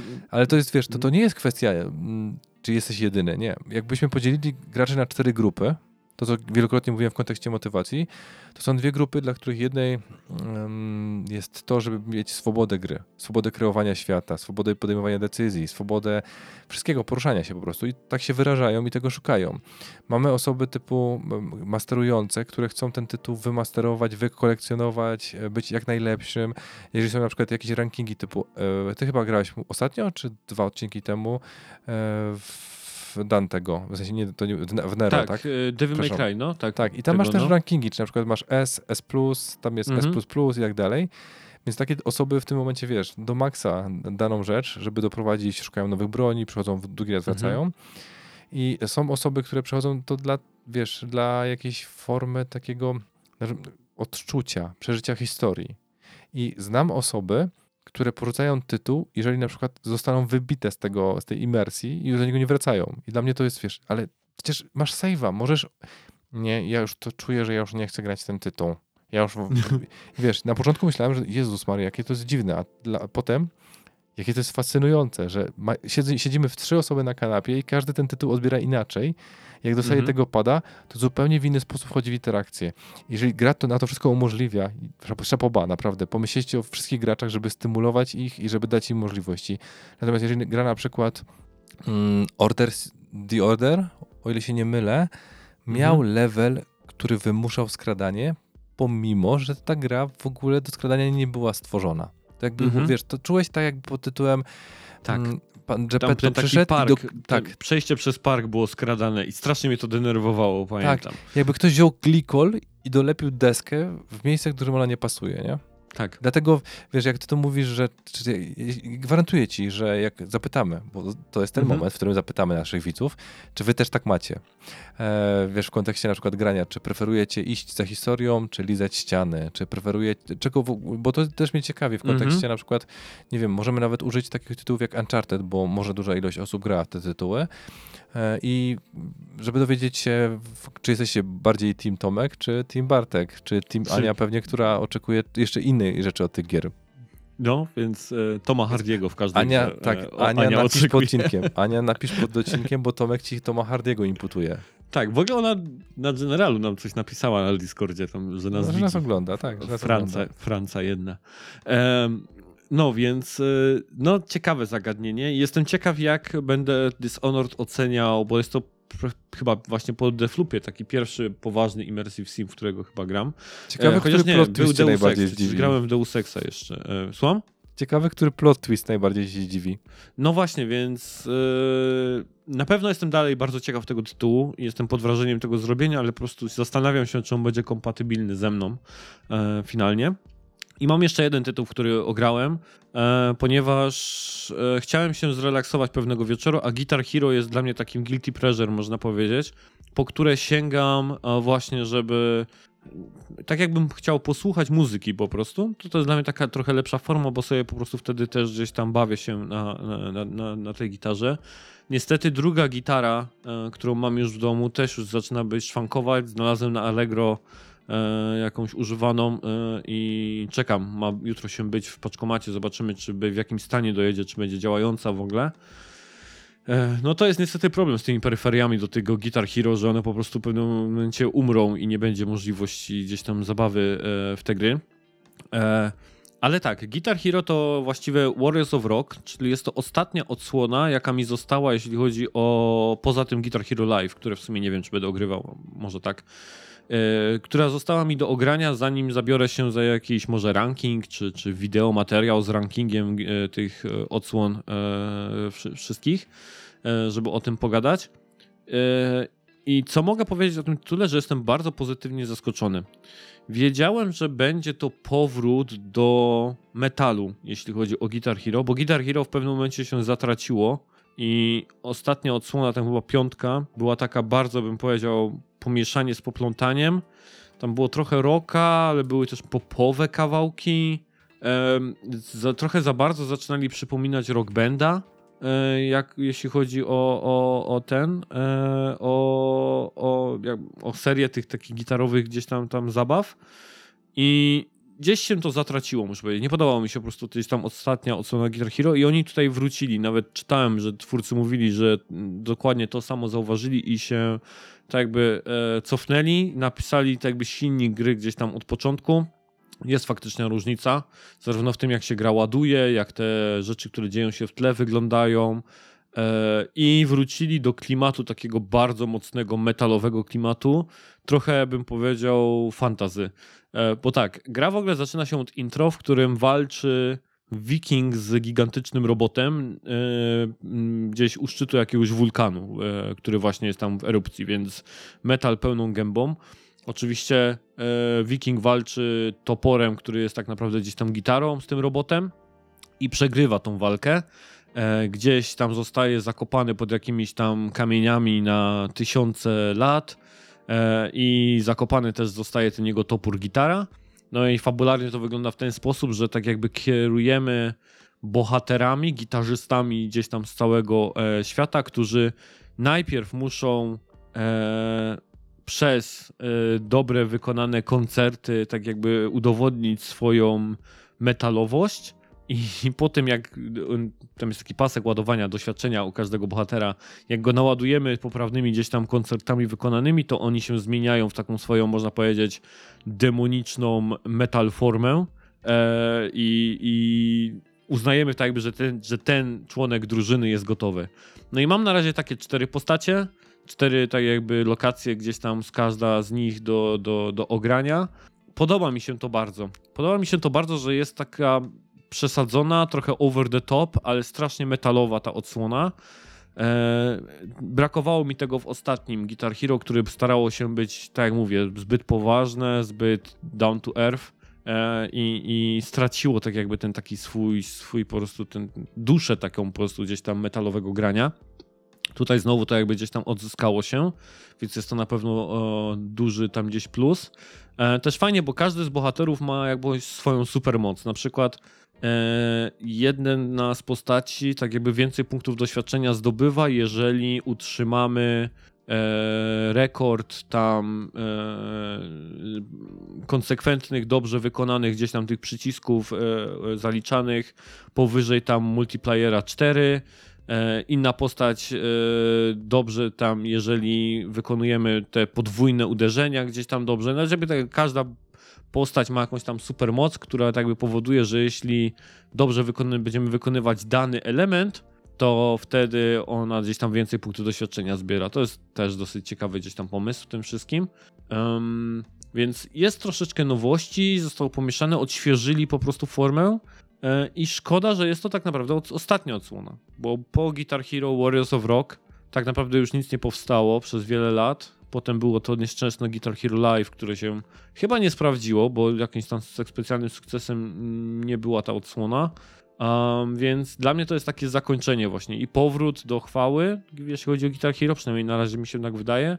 I zakończenie po prostu gdzieś takie trochę smutne tej serii, którą absolutnie gdzieś uwielbiam się bawić. No i tyle właściwie chciałem powiedzieć. Nawet nie pytam, co masz do powiedzenia i tak dalej, bo wrzuciłem tego tak po prostu na odcinek trochę od czapy, więc nie wiem, prowizorycznie tylko zapytam. Bartek, coś do tych Guitar Hero chcesz dopowiedzieć, czy kończymy? Nie no, czekam aż jeszcze omówisz Just Dance 73. Ale nie, no bez przesady, to nie jest Just Dance, nie? Wiesz, Guitar Hero to jest zupełnie inna baba. W ogóle bawiłeś się kiedyś w Guitar Hero? Na pewno, bo przecież pracujesz w FP, więc musiałeś się bawić.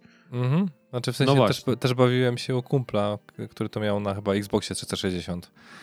Z tego, co kojarzę. I napieprzałem na perkusji. O, na perkusji. Ja na perkusji nigdy nie grałem w Guitar Hero akurat. Nie, ja próbowałem na wszystkim. Jestem tak samo beznadziejny, więc mogę powiedzieć, że mam stabilny poziom, niezależnie od tego, który instrument wybieram. Dalej wolę gitarę rzeczywistą, szczerze powiedziawszy. Dlatego, jak chyba dyskutowaliśmy na ten temat, to bardziej mi Rocksmith. Rocksmitha chyba. Tym chyba o Rocksmithie mówiłeś, tak, nie? Że tak. Tobie tak z tego wszystkiego to, no. Właśnie w sumie nie sprawdzałem, jak się ten najnowszy Rocksmith, on już wyszedł, ten taki, bo Ubisoft tam zapowiadał, nie? Jakąś taką z apką na telefonie coś miał być ten Rocksmith? Nie wiem, moje umiejętności zatrzymały się na 2014 roku, jeżeli chodzi o Rocksmitha. Ja pamiętam, że oni coś zapowiadali, jakąś taką rewolucję w Rocksmithie, że tam miała być apka na telefon, podłączona do zwykłej gitary, coś tam dalej. Ale nie pamiętam, co się z tym podziało. No ale tak, bawię się tam w Guitar Hero i pomyślałem, że też na odcinek wrzucę ten tytuł, żeby gdzieś tam dopełnić pierwszą część, którą będziemy teraz kończyć.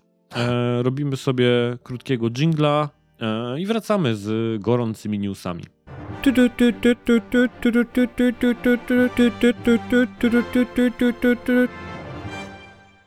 Jesteśmy po kolejnych problemach technicznych. Jakoś ten odcinek przeklęty się wydaje, bo i przy drugiej części mieliśmy niemałe problemy, żeby się usłyszeć w ogóle z Bartkiem, ale w końcu się udało i możemy nagrywać.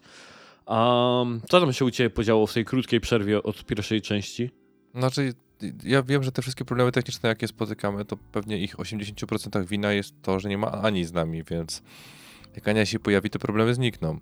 No, naszego Lucky Charmu niestety nie ma. Nie, to raczej po prostu chodzi o to, żebyśmy, w sensie wiesz, jak my tu uprawiamy takie pierdololo, jakie uprawiamy, no to natura tak stwierdza, kurde, nie macie nic ciekawego do powiedzenia, takich ludzi jest wiele, więc może poczekajcie na Anię. Przestańcie gadać. Tak. Więc z innych rzeczy, które się jakby podziały w tym krótkim czasie, to kolejny odcinek w ogóle nam włączył się do klubu 600, jeśli chodzi o odsłuchę podcastu. Ostatnio się chwaliłem, że mamy już 3 odcinki z naszego repertuaru. Mamy 3 szóstki?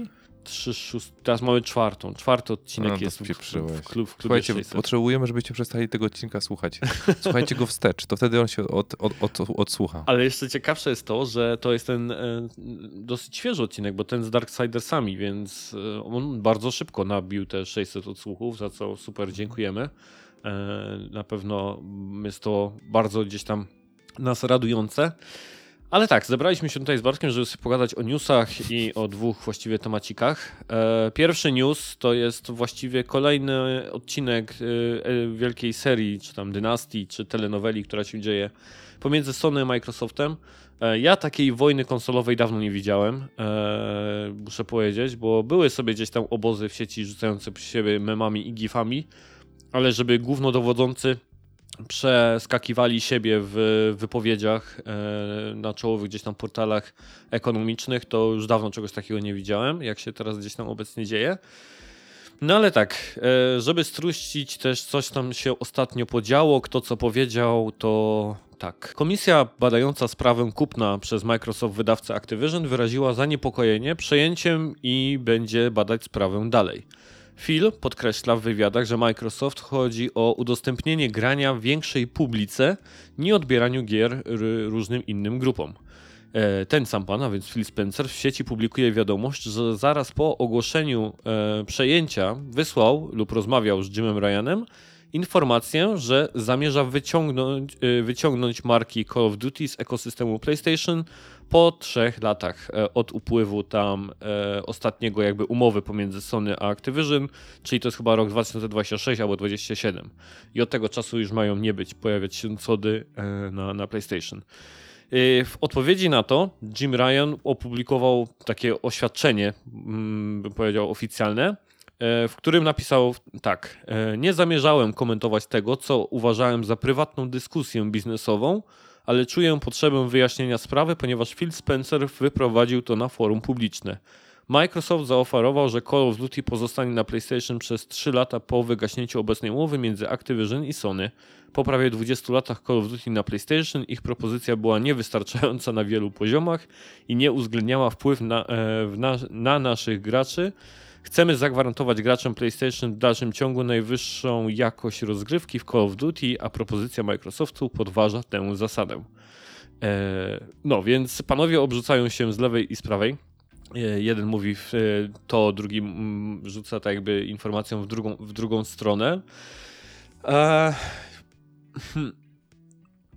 Jak ty to obserwujesz, bym powiedział, to co gdzieś tam się dzieje pomiędzy gdzieś tam tymi dwoma gdzieś tam obozami i tym, co mówi gdzieś tam jeden i drugi? Bo gadaliśmy trochę o tym na Discordzie. Nie, dla mnie to jest dalej śmieszne w podstawowych kalkulacjach, dlatego że ja sobie wyliczyłem, tak wiesz, bo mówimy o Call of Duty, czyli marce, która sprzedaje się chyba najlepiej z wszystkich marek Activision, które posiada, bo sprzedaje się regularnie, więc sumarycznie oni pewnie dobijają już do takich bajońskich sum sprzedaży powyżej 100 milionów, natomiast wiem, że mogę sobie tak circa about założyć, że 16 milionów sprzedaje się rocznie, z czego większość na PC-cie, więc nawet jakbyśmy założyli, że tylko 3 bańki, czyli tam 3 miliony kopii poszłoby na Xboxa i równo na PlayStation, żeby tak wiesz, wyrównanie było, bo żeby nie było konkurencji, no to mówimy tu o przecież jeszcze twoim wskaźniku założenia, czyli tak zwane 70 uncji za, w sensie użyłem uncji, żeby nie mówić funt, dolar, ani cokolwiek innego. Tak, za grę. Tak, to wyobraź sobie, że w tym momencie z jednej tylko konsoli mamy zysk około 210, przepraszam, przychód, dlatego że nie wiem, jak oni kreatywnie tym wszystkim zarządzają, ale przyjmijmy, że to jest przychód 210 baniek, nie? To jest 210 milionów. I teraz hipotetycznie, co powiedział Phil Spencer, jeżeli to jest prawda w tym tweecie i jeżeli to zostało ujawnione, jest prawdziwe, to popatrzcie, jaka jest konsekwencja. Że po pierwsze źródełko pod tytułem 210 milionów rocznie wysycha, ale żeby było bardziej absurdalnie, to my teraz rozdajemy ludziom tę grę w ramach tego Xbox Passa, gdzie oni nie płacą bezpośrednio wytwórcy, czyli ile to, tam jest $5 miesięcznie? Chyba teraz no coś takiego jest. Więc wyobraź sobie, że jestem posiadaczem takiego Xbox Game Passa, płacę te 5 miesięcznie i wcale te $5 miesięcznie, czy euro, czy funtów, czyli uncji nazwijmy to, nie trafia do twórców Activision Blizzard za grę, w którą grywałem, tylko jakiś tam pewnie procent lub cokolwiek innego. Nie wiem, jaka jest umowa, ale że to jest ich wewnętrzne studio, to mogą ich za przeproszeniem dymać jak wszyscy Freda w tym, w Poranek Kojota. Żeby tak brutalnie. I teraz zauważcie, jaka jest konsekwencja. Nawet jeżeli byśmy założyli, że te €5, 5 funtów trafia do Activision, to oni zyskują około 15 milionów za produkcję gry. Wyobraź sobie, że z tej jednej platformy, czyli muszą się utrzymać z PC-ta, tylko i wyłącznie, dlatego że nam in minus wchodzą i to jest strata na poziomie, przyjmijmy, żeby było blisko 200 milionów zysku, które mogliby potencjalnie mieć, gdyby to sprzedawali graczom na Xboxie, ale tego nie robią. Więc to sobie to jeszcze dokopują, w związku z tym, że nie zarabiają w taki sposób, jakby mogli na Xboxie, to jeszcze w ogóle nie chcą zarabiać na tym. Więc powiedz mi, czy to nie jest przypadkiem już nie wchodzi pod paragraf działanie na szkodę spółki, którym w tym momencie można po prostu Phila Spencera pozwać fizycznie, bo to już są diametralne koszty, że udziałowcy mają prawo wiedzieć, dlaczego nie ma takiego zysku i dlaczego nie ma dywidend wynikających z tego potencjalnego zysku. Dla mnie to jest po prostu absurd, który ja zrobiłem sobie Excela, żeby nie było. To nie jest, że ja sobie rzucam tymi liczbami, wiesz, z pamięci i to są pewne założenia, bo oczywiście może się sprzedać mniej lub więcej, ale istotne jest to, że to nie ma prawa bytu. No nieważne jakbyś z drugiej strony na to patrzył, to ekonomicznie jest to absolutnie się nie opłaca. I jak sobie tak czytałem analizy różnych ludzi, którzy jakby patrzyli na tę komisję właśnie brytyjską, która bada jakby gdzieś tam tą sprawę i faktycznie wytoczyła jej tak jakby drugi poziom, czy do drugiej fazy przeszła, jeśli chodzi o analizowanie gdzieś tam tego zakupu, co nieczęsto się gdzieś tam zdarza, jest dosyć poważne już teraz, to właśnie oni w tych dokumentach właśnie to wykazywali, że po pierwsze oni w ogóle ta komisja się skierowała do Microsoftu tak naprawdę o udostępnienie im danych finansowych. Tego, ile jest użytkowników Game Passa, ile pieniędzy mają z tego, jak to się ma tak naprawdę do wykupywania tak jakby tych dealów first day, nie? Czyli ile płacą studiom za to, żeby po prostu wpakowały gry o day one do abonamentu i tak dalej. Microsoft odmówił dostarczenia tych dokumentów, uważając, że nie czuje się w obowiązku, żeby takie dane gdzieś tam przekazywać. I dlatego ta komisja w ogóle powiedziała, okej, dobra, no to idziemy do fazy drugiej. Więc raz, że tego nie przekazali, no my wiemy, jakby Bartek, dlaczego, no bo i to też tam było w argumentacji tej komisji, w tym ich raporcie, który oni pisali, że z jakichkolwiek stron oni nie analizują tą sytuację, to nie są w stanie zrozumieć tak jakby w inny sposób, jak po prostu ładowaniem pieniędzy, oni tam powiedzieli z innego leja, nie? Czyli tak jak mówimy... Z Azura. Z Azura, są w stanie w ogóle myśleć o tym jako o rentownym systemie modelowym, biznesowym tak naprawdę.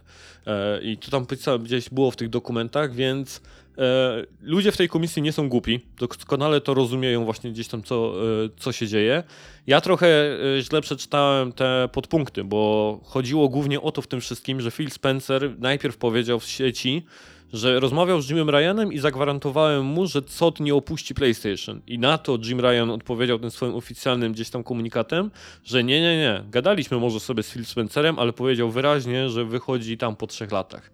Więc skontrował go i muszę powiedzieć, że tak sobie obserwowałem, bo to, co mówisz, Bartek, jest jak najbardziej, wiesz, no to jest po prostu czysta kalkulacja, to się nie ma jak opłacać biznesowo przy takiej cenie abonamentu. Abonament, wiesz, jakby podskoczył powiedzmy gdzieś tam z 5 na przykład, nie wiem, do $40-50 miesięcznie, okej, dobra, to mogę rozumieć, że wtedy mogę sobie co dam mieć Tomek, też nie abonamencie.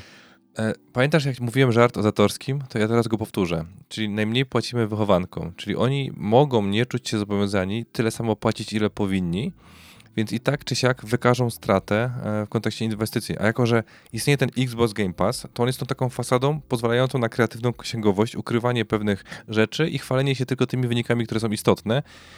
Więc my tak de facto żyjemy w przeświadczeniu, że trochę rozumiemy tego wszystkiego, a my sobie zakładamy, co tam się dzieje pod spodem, nie wiemy tego. Tak jak mówiłem, ja magistra, inżyniera z ekonomii nie posiadam, ani magistra zwykłego. Jestem domorosłym specem. Excelem. Ale nadal, jeżeli panie Ryan, ja z miłą chęcią przyjadę z moim Excelem i ja panu to policzę. Ja panu pokażę, gdzie to wyszło źle. Ja panu pokażę, gdzie to się nie kalkuluje. Bo faktycznie moje wyliczenia pokazują, że około 35 do 45 uncji. To jest cena, którą powinni podwyższyć to, a to już nasze polskie własności, wartości i tak dalej, przy tym co oni oferują, to już jest skok gigantyczny, bo to jest około 250 zł miesięcznie, więc to jest... No właśnie, więc o to chodzi, że przy takim abonamencie to znowu nie liczyłbym na to, że będą albo w ogóle powiększać tą bazę subskrybentów, nawet posiadając COD-a przy abonamencie $30 uncji miesięcznie, to nawet COD wydaje mi się, że nie będzie przekonujący, żeby gdzieś tam przyciągnąć ludzi do siebie przy takiej cenie. Więc nie wiem, jestem bardzo ciekaw, co będzie się działo z tym dalej. Żartowaliśmy, że w sumie różne komisje do różne rzeczy gadają, ale że ten deal prawdopodobnie przejdzie. Ja myślę, że on przejdzie, ale z pewnymi, jak to się mówi, tam gwiazdkami w umowie. Że coś może być takiego, że po prostu Microsoft będzie musiał zagwarantować jakoś prawnie czy coś takiego, że albo ta na przykład seria Call of Duty nie opuści tam tego systemu. Nie wiem, natomiast... Już ci mówię, czemu nie, bo gdyż, jak to się ładnie mówi, na każdy paragraf jest paragraf albo jest odbicie. I teraz wystarczy, że oni udowodnią na przykład, że nowy tytuł już nie jest z serii Call of Duty, tak jak na przykład Tom Clancy, który sygnuje rzeczy po swojej śmierci typu XD, które nie mają nic wspólnego. Więc ja bym w ogóle nie próbował prawnie tego wymuszać, bo mogą wymusić co najwyżej tytuły wstecz, które są legalnie już jakby do tej marki przytwierdzone, więc to jest, wiesz, to się mówi próżny trud, batalia, którą przegramy, ale co jeszcze chcę dorzucić, bo żeby nie było tak, że znowu jesteśmy jednostronni, to zauważ, że przy moich kalkulacjach, które są takie, wiesz, circa about na granicy śmieszności czasami, mówiąc, wiesz, przy pewnej dużej ilości uproszczeń, ja też nie widzę, jakim cudem się ten projekt obecnie do rzucania tych gier kalkuluje Sony. Więc Sony też jest stratne na tym wszystkim. Więc pytanie teraz... Ale do rzucenia Nie, jak masz Extra i Essentials, nie? W sensie powyżej Essentiala. No nie, ale to oni tam nawet nie myślą, żeby... Nie, ja mówię o tych tytułach, które tam są. Tam też jest 400 tytułów, nie? Trochę tak to traktujemy, jak Game Passa, więc pytanie, w jaki sposób oni się rozliczają. Ja czekam na takie informacje też od nich, żeby, wiesz, zachować tę taką dziennikarską obiektywność. Znaczy, po tobie się tego nie spodziewam. Słuchacze też się po tobie tego nie spodziewają. Nie, no wiesz, ale tam po pierwsze, a co najważniejszą dla mnie rzeczą jest to, że w tamtych abonamentach raczej nie pojawiają się gry day one. To jest... ale pojawiają się nowe tytuły po roku, na przykład Returnal, który jeszcze mógłby... Ale po roku, Bartek, po roku, ile teraz Horizon kosztuje chyba 100 zł już, jak się go kupuje w na cenę. Gran Turismo ostatnio widziałem po 99 zł. Ratchet ten Clank z 300 tam iluś przecież spadł do 139. No dobra, ale Returnal to dalej wyciąga 100, widzę. W sensie no. Widzę. Więc to dalej jest, wiesz, mieć 100, a nie mieć 100 to są 200 różnice, nie? No, ale... No oni doskonale wiedzą, że te gry już się nie sprzedają i to nie jest to samo, co gdzieś tam wrzucanie day one tak naprawdę. Ja szczerze mówiąc, to też jakby do modelu biznesowego Game Passa ja bym nie miał absolutnie żadnych pretensji, gdyby tam nie pojawiały się gry day one. O to mi się najbardziej o to gdzieś tam rozchodzi, że w tym momencie to absolutnie nie ma pokrycia gdzieś tam finansowego. Tego się nie da gdzieś tam wyjaśnić finansowo, żeby to się opłacało, pakując gry, których sprzedaż tak naprawdę dzieje się w pierwszym tygodniu od premiery. To jest tak, to się już gdzieś tam nauczyłem, pracując gdzieś tam z ludźmi, rozmawiając, że najwięcej kopii sprzedaje się w pierwszym tygodniu od premiery. Potem jest tak naprawdę rozciąganie, gdzieś tam promocje, summer sale, gdzieś tam są piki. No i potem masz ogon, nie? Tak, ogon. Potem jest ogon. Najwyższy pierwszy tydzień od premiery to jest tam, gdzie po prostu tak jakby robisz najwięcej gdzieś tam pieniędzy i zarabiasz. No i pre-sale. No dokładnie, i pre-sale. Więc to są te momenty. Więc tak jakby ucinanie tego z premiery nowej gry przez abonament, ja nie rozumiem absolutnie, jak to może gdzieś tam się finansowo spinać.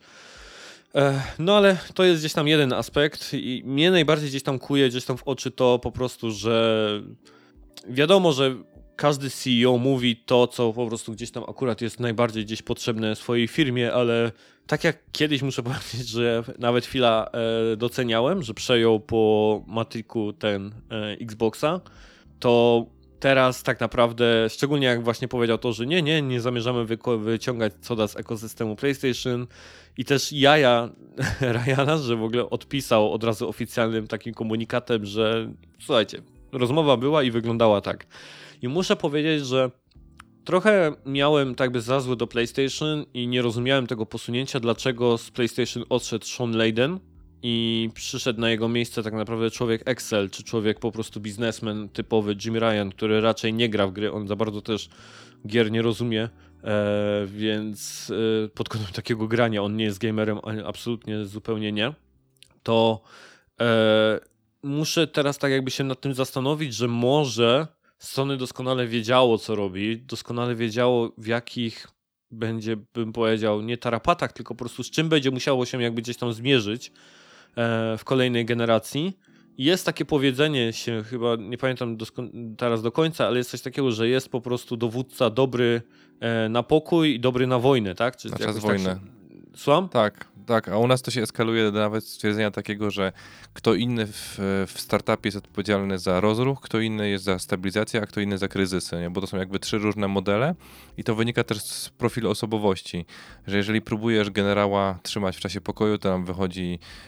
Dobra, nie będę jechał historycznymi elementami, bo znowu mnie za to wszystko zjadą, ale dokładnie w jakiś sam sposób, wiesz, funkcjonuje. To nie zmienia postaci rzeczy, że mi się wydaje, że Jim Ryan pojawił się za późno. W sensie nie on, tylko osoba jego pokroju, dlatego że Sony już wyszło na etapie PlayStation 2 z etapu inkubacji innowacji i już powinno wtedy stabilizować i po tym można było widać, jak weszło w erę PlayStation 3, że ktoś nie przewidział pewnych aspektów i wiecie, jak to się skończyło, nie? Natomiast, żeby dorzucić ten taki... Strasznie mi się nie podoba, wiesz, przerzucanie... prywatnymi rozmowami. Jakoś tego po prostu nie lubię. Żeby wyciągać rzeczy prywatne, jak dwie osoby dyskutują. Szczególnie, że pewnie on to zrobił bez zgody. I teraz pytanie, kto zaczął, bo to znowu jest tak jak, wiesz, masz dwoje dzieci, w pewnym momencie Sara albo ten przyleci do ciebie i krzyknie który tata? Głośniej, tak, tata uderzył, nie? Ten mnie bije, nie? A ty musisz decydować, nie? Wiesz, dokładnie taka sama sytuacja, więc dla mnie dwie identyczne sytuacje, niezależnie kto zaczął, mam to w nosie, nie chwalimy się takimi rzeczami, wiesz, publicznie, szczególnie, że sporo takich rozmów kuluarowych właśnie nie ma zewnętrznego wydźwięku lub może być w zły sposób odebrane, nie znając kontekstu. Ale znowu, ja doskonale rozumiem, dlaczego Jim tak jakby nie czekał i sprostował to, co powiedział Phil Spencer bardzo szybko, bo komisja, znowu w tych raportach z tej komisji w tej Wielkiej Brytanii, oni tam fajnie wypisują, że wszyscy pamiętajmy o tym, że kiedy Microsoft kupił Bethesdę, to na początku komunikat od CEO Xboxa był taki, że nie kupujemy tak jakby wydawcy po to, żeby odbierać gry innej platformie, po czym okazało się, że zarówno Starfield, jak i Elder Scrolls są tytułami ekskluzywnymi. I to było w raporcie też tej komisji, więc by powiedział, no nie opłacało się gdzieś tam Philowi. Wydaje mi się, że Phil musi się zastanawiać nad tym, co będzie mówił teraz w przyszłości, bo komisja patrzy na to jak najbardziej. Czekaj, powiedz to jeszcze raz, bo ja chcę usłyszeć to w słuchawkach swoich, żeby to wybrzmiało. Phil od tego momentu się będzie zastanawiał nad tym, co mówi. I zastanowił się ostatnio w wywiadzie do CNBC i to jest dla mnie hit, muszę powiedzieć, bo też słuchałem tego wywiadu z nim, kiedy on opowiadał o tym i tam było pytanie bardzo wprost, tam ten dziennikarz, czy ekonomista, czy jak to nazwać tego pana, zadał mu pytanie właśnie, co rozumie przez to, że chce tak jakby... nie chce odbierać gry z platformy PlayStation, tylko chce ją tak naprawdę udostępnić do szerszej grupy odbiorców. Na co Phil odpowiedział, że tak naprawdę to ich celem jest faktycznie wyciągnięcie marki Call of Duty z platformy PlayStation, ale wrzucenie ich do xClouda, czyli do platformy chmurowej, która ma potencjalnie znacznie więcej odbiorców niż obecnie jest graczy na konsolach. Więc to było też bardzo, bardzo ciekawe i chyba teraz zrozumiałem, co Phil ma na myśli, mówiąc o tym, że zależy mu na tym, żeby jak najwięcej ludzi grało w ich gry. Grało tylko po prostu dalej na ich platformie, tylko w chmurze. No, wiesz, nadal on jest z tego rozliczany, nie? A nie jest... No, ale nie, wiesz, no. Komisja na pewno weźmie to pod uwagę, ta brytyjska, więc jestem bardzo ciekaw, jak to się gdzieś tam wszystko rozwinie. Nie, dla mnie to się skończy, jedyny jest werdykt taki, że po prostu będą przeciągać coś, co jest nieuniknione, czyli... A myślisz, że to faktycznie jest robione wszystko tylko po to, żeby przeciągać tą sprawę? Bo nie pamiętam, czy gadaliśmy o tym ostatnio na odcinku, ale też myślicie, że to zakiełkowało. Microsoft za bardzo nie może teraz nic robić, nie? To bym powiedział, bo są na świeczniku, komisje patrzą im tak naprawdę na ręce, Sony może sobie kupić Bungie, może tutaj gdzieś jakieś mniejsze studio zainwestować, coś zrobić i tak dalej. Jakieś teraz te studio mobilne kupiło przecież.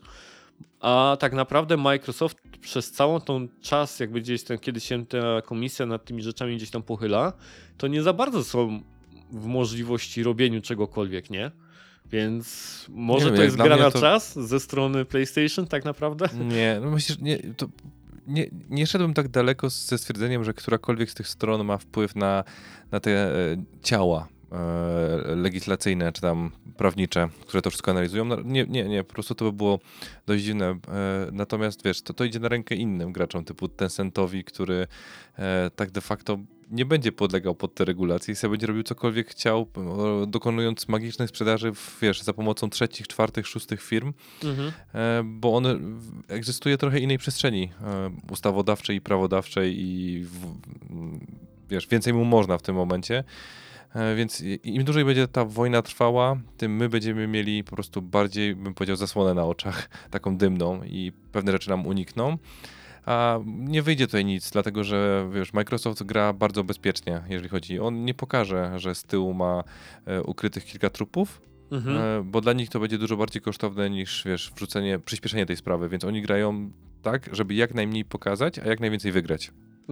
Dokładnie. Ewentualnie tak. Opcja trzecia, nie mają hajsu i dlatego grają na zwłokę, dopóki im tam wiesz, nie spłynie z innych źródełek. Ile to jest nawet nie bilionowa, tylko trylionowa, tak? Korporacja, tam, której się liczy pieniądze tam w kolejnych 3 zerach. Nie, więc pieniądze raczej mają. No ale jestem ciekaw i też wybaczcie, że znowu ten odcinek tej epopei gdzieś tam jest, natomiast mnie to strasznie interesuje, ja bardzo gdzieś tam lubię śledzić, co się dzieje jakby gdzieś tam w tych dwóch obozach i jak ta sprawa gdzieś tam się zakończy. Bo nie ukrywam, że też, znaczy to chyba mogę oficjalnie powiedzieć, że jeśli chodzi o Game Passa, to akurat tutaj bardzo kibicuję, żeby się ten model strategii nie udał, bo uważam go za krzywdzący dla branży, tak jak całemu... tak jak Microsoftowi czy Xboxowi akurat życzę dobrze, tylko chciałbym, żeby po prostu zaczęli robić gry fajne, a nie bawić się w ten model z Jason Skruskubęcki, ale to już zupełnie inna sprawa. Drugim newsem, który na odcinek wrzuciłem, to ostatnio pojawiało się dosyć sporo informacji z CDP-u na temat Cyberpunka. Pojawił się dosyć duży patch poprawiający wiele rzeczy, dodający też rzeczy, które wiele osób mówi, że powinny znajdować się w grze gdzieś tam od samego początku, ale teraz jakby gdzieś tam zostały dodane. Był też serial na Netflixie. Co ja sobie tutaj wypisałem? Zapowiedziany został dodatek do Cyberpunka 2077. Będzie jedynym rozszerzeniem gry. On się chyba nazywa Library, teraz nie pamiętam jak jest tam dokładnie ten tytuł, nie zapisałem sobie nazwy tego. Phantom Library, o tutaj mam. Livestream CDP-u pokazał masę zmian w aktualizacji.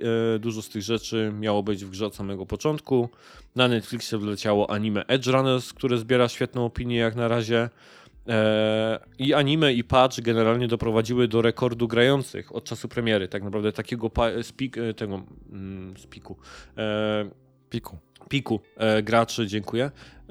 Na Steamie nie miała gra jeszcze od czasów premiery, więc dużo osób zaczęło gdzieś tam znowu grać i też kupować, bo ja sobie gdzieś obserwuję na Allegro, jak tam używki chodzą Cyberpunka, sprzedaje się wszystko. Obecnie nie ma ani jednej na Allegro tak jakby gdzieś tam w takich cenach, jak mnie interesuje, więc sprzedaje się tego bardzo dużo. Ludzie kupują nawet używane i wracają do grania. Bartek, czy ty w ogóle ukończyłeś Cyberpunka? Nie, nie ukończyłeś go, nie? Znaczy, zacznijmy od tego, jego jeszcze nie zacząłem. Aha, ale odpaliłeś go, nie? Chyba tak, tylko czy... Ja mam w nim 4 godziny crashy po premierze. Pamiętam, że właśnie ty go odpaliłeś tak na... Nie, ja czekałem na tego, ja czekałem na odpowiedni moment, dlatego że poczekałem sobie na update do tego chyba 1.06 czy 1.05, który wprowadzał na nowe genery, czyli na next geny. Ale tak jeszcze się jakoś nie zebrałem, żeby dłużej w niego pograć, chociaż prawdopodobnie do końca roku go jeszcze ogram. Chyba że God of War okaże się zbyt dobrym tytułem, wtedy do końca przyszłego roku go gram. Natomiast leży tutaj w zasięgu mojej ręki tak 32 cm ode mnie, więc on tu jest obok, na mnie patrzy. O ile się nie mylę. Nie, on i Judgment to są takie dwa tytuły, które nie patrzą. Mnie. Tak, ale anime jest spoko, naprawdę. Bardzo przyjemnie się ogląda. Grałeś? Oglądałeś? Tak, grałem. No tak, jasne. Stwierdziłem, że w sensie nie całe jeszcze. Tam chyba 2 odcinki widziałem, ale przyjemnie się ogląda. Ma taki bardziej, bym powiedział, vibe. Mam wrażenie, że trochę japońskimi anime w rozumieniu Ghost in the Shell, w rozumieniu, znaczy to nie jest to samo, ale tak jakoś mi to bardzo przypomina w niektórych momentach, natomiast fajne jest to, że mam wrażenie, że gracze, znaczy twórcy anime mieli większą dowolność, dużo większą dowolność i ta historia jest tak jakby coś przypomina w kontekście, wiesz, samej gry, jeżeli chodzi o niektóre elementy, natomiast no fajny dodatek. Znaczy, w sensie mi się strasznie podoba to, że to jest trochę tak jak z kasusem No Man's Sky. Czyli, że naprawdę musieli się natrudzić, żeby odkupić swoje winy, mówiąc tak bardziej religijnie, ale jak odkupili, doprowadzili do odpowiedniego momentu, to ludzie dali im szansę. I to też widać po tym skoku, bo tam naprawdę ilość graczy, która była, teraz nie pamiętam, bo mówili to chyba w gry online, tylko TV gry. Jak słuchałem sobie Flasha, to mówili, że tam nawet fajny skok był. To czemu nie? Natomiast znowu to jest kwestia, ile minęło? 2 lata? 2 lata już minęły od premiery? Tak długo? No, tak, 2022 mamy, prawda? Czyli za niedługo będą chyba 2 lata od premiery listopadowego fejla. Kurde, to już tyle minęło? Ja cię kręcę. No to zauważ, ile praktycznie minęło, żeby coś zaczęło się dziać, nie? I to coś się dzieje i to dzieje się w sposób, uwaga, tym razem kontrolowany. Więc brawo. Ale dodatek też tylko jeden. Gdzieś tam nie wiem, czy było zapowiedziane więcej takie... Ale serio potrzebne... Popatrz, ile miałeś dodatków w Wieśku? No 2 były, nie? No Serce z kamienia i Krew i wino, tak? No tak, a teraz popatrz, jak został wyprodukowany Cyberpunk. Więc jak ja bym był w CDPR-ze, pozdrawiamy Twistera, który tam teraz pracuje, tak, to ja bym po prostu wypuścił jeden dobry, stabilny, dopracowany, niż 2, dlatego że ludzie mają nadszarpnięte zaufanie i bardzo mało kto, wiesz, mając na przykład, bo ja pamiętam chyba Dodatki do Wiedźmina kosztowały jakoś 79 zł z dodatkowymi kartami, które tam mam na półce. Ja też. Mam te talie, mam otwarte. Ty pewnie nie.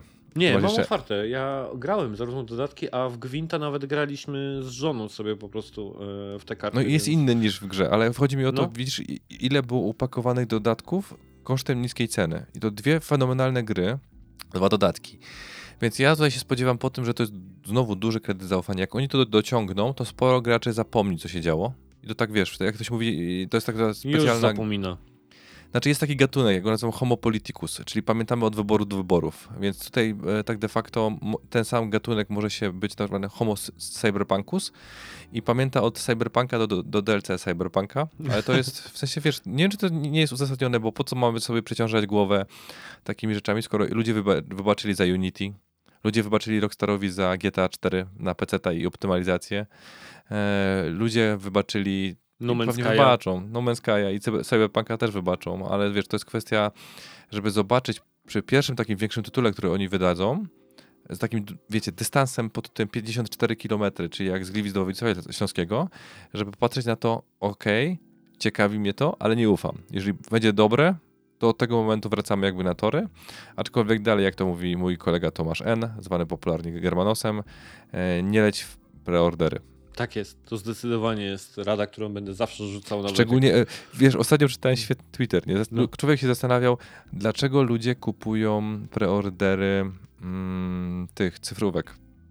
Żeby preloady robić, tylko i wyłącznie dlatego.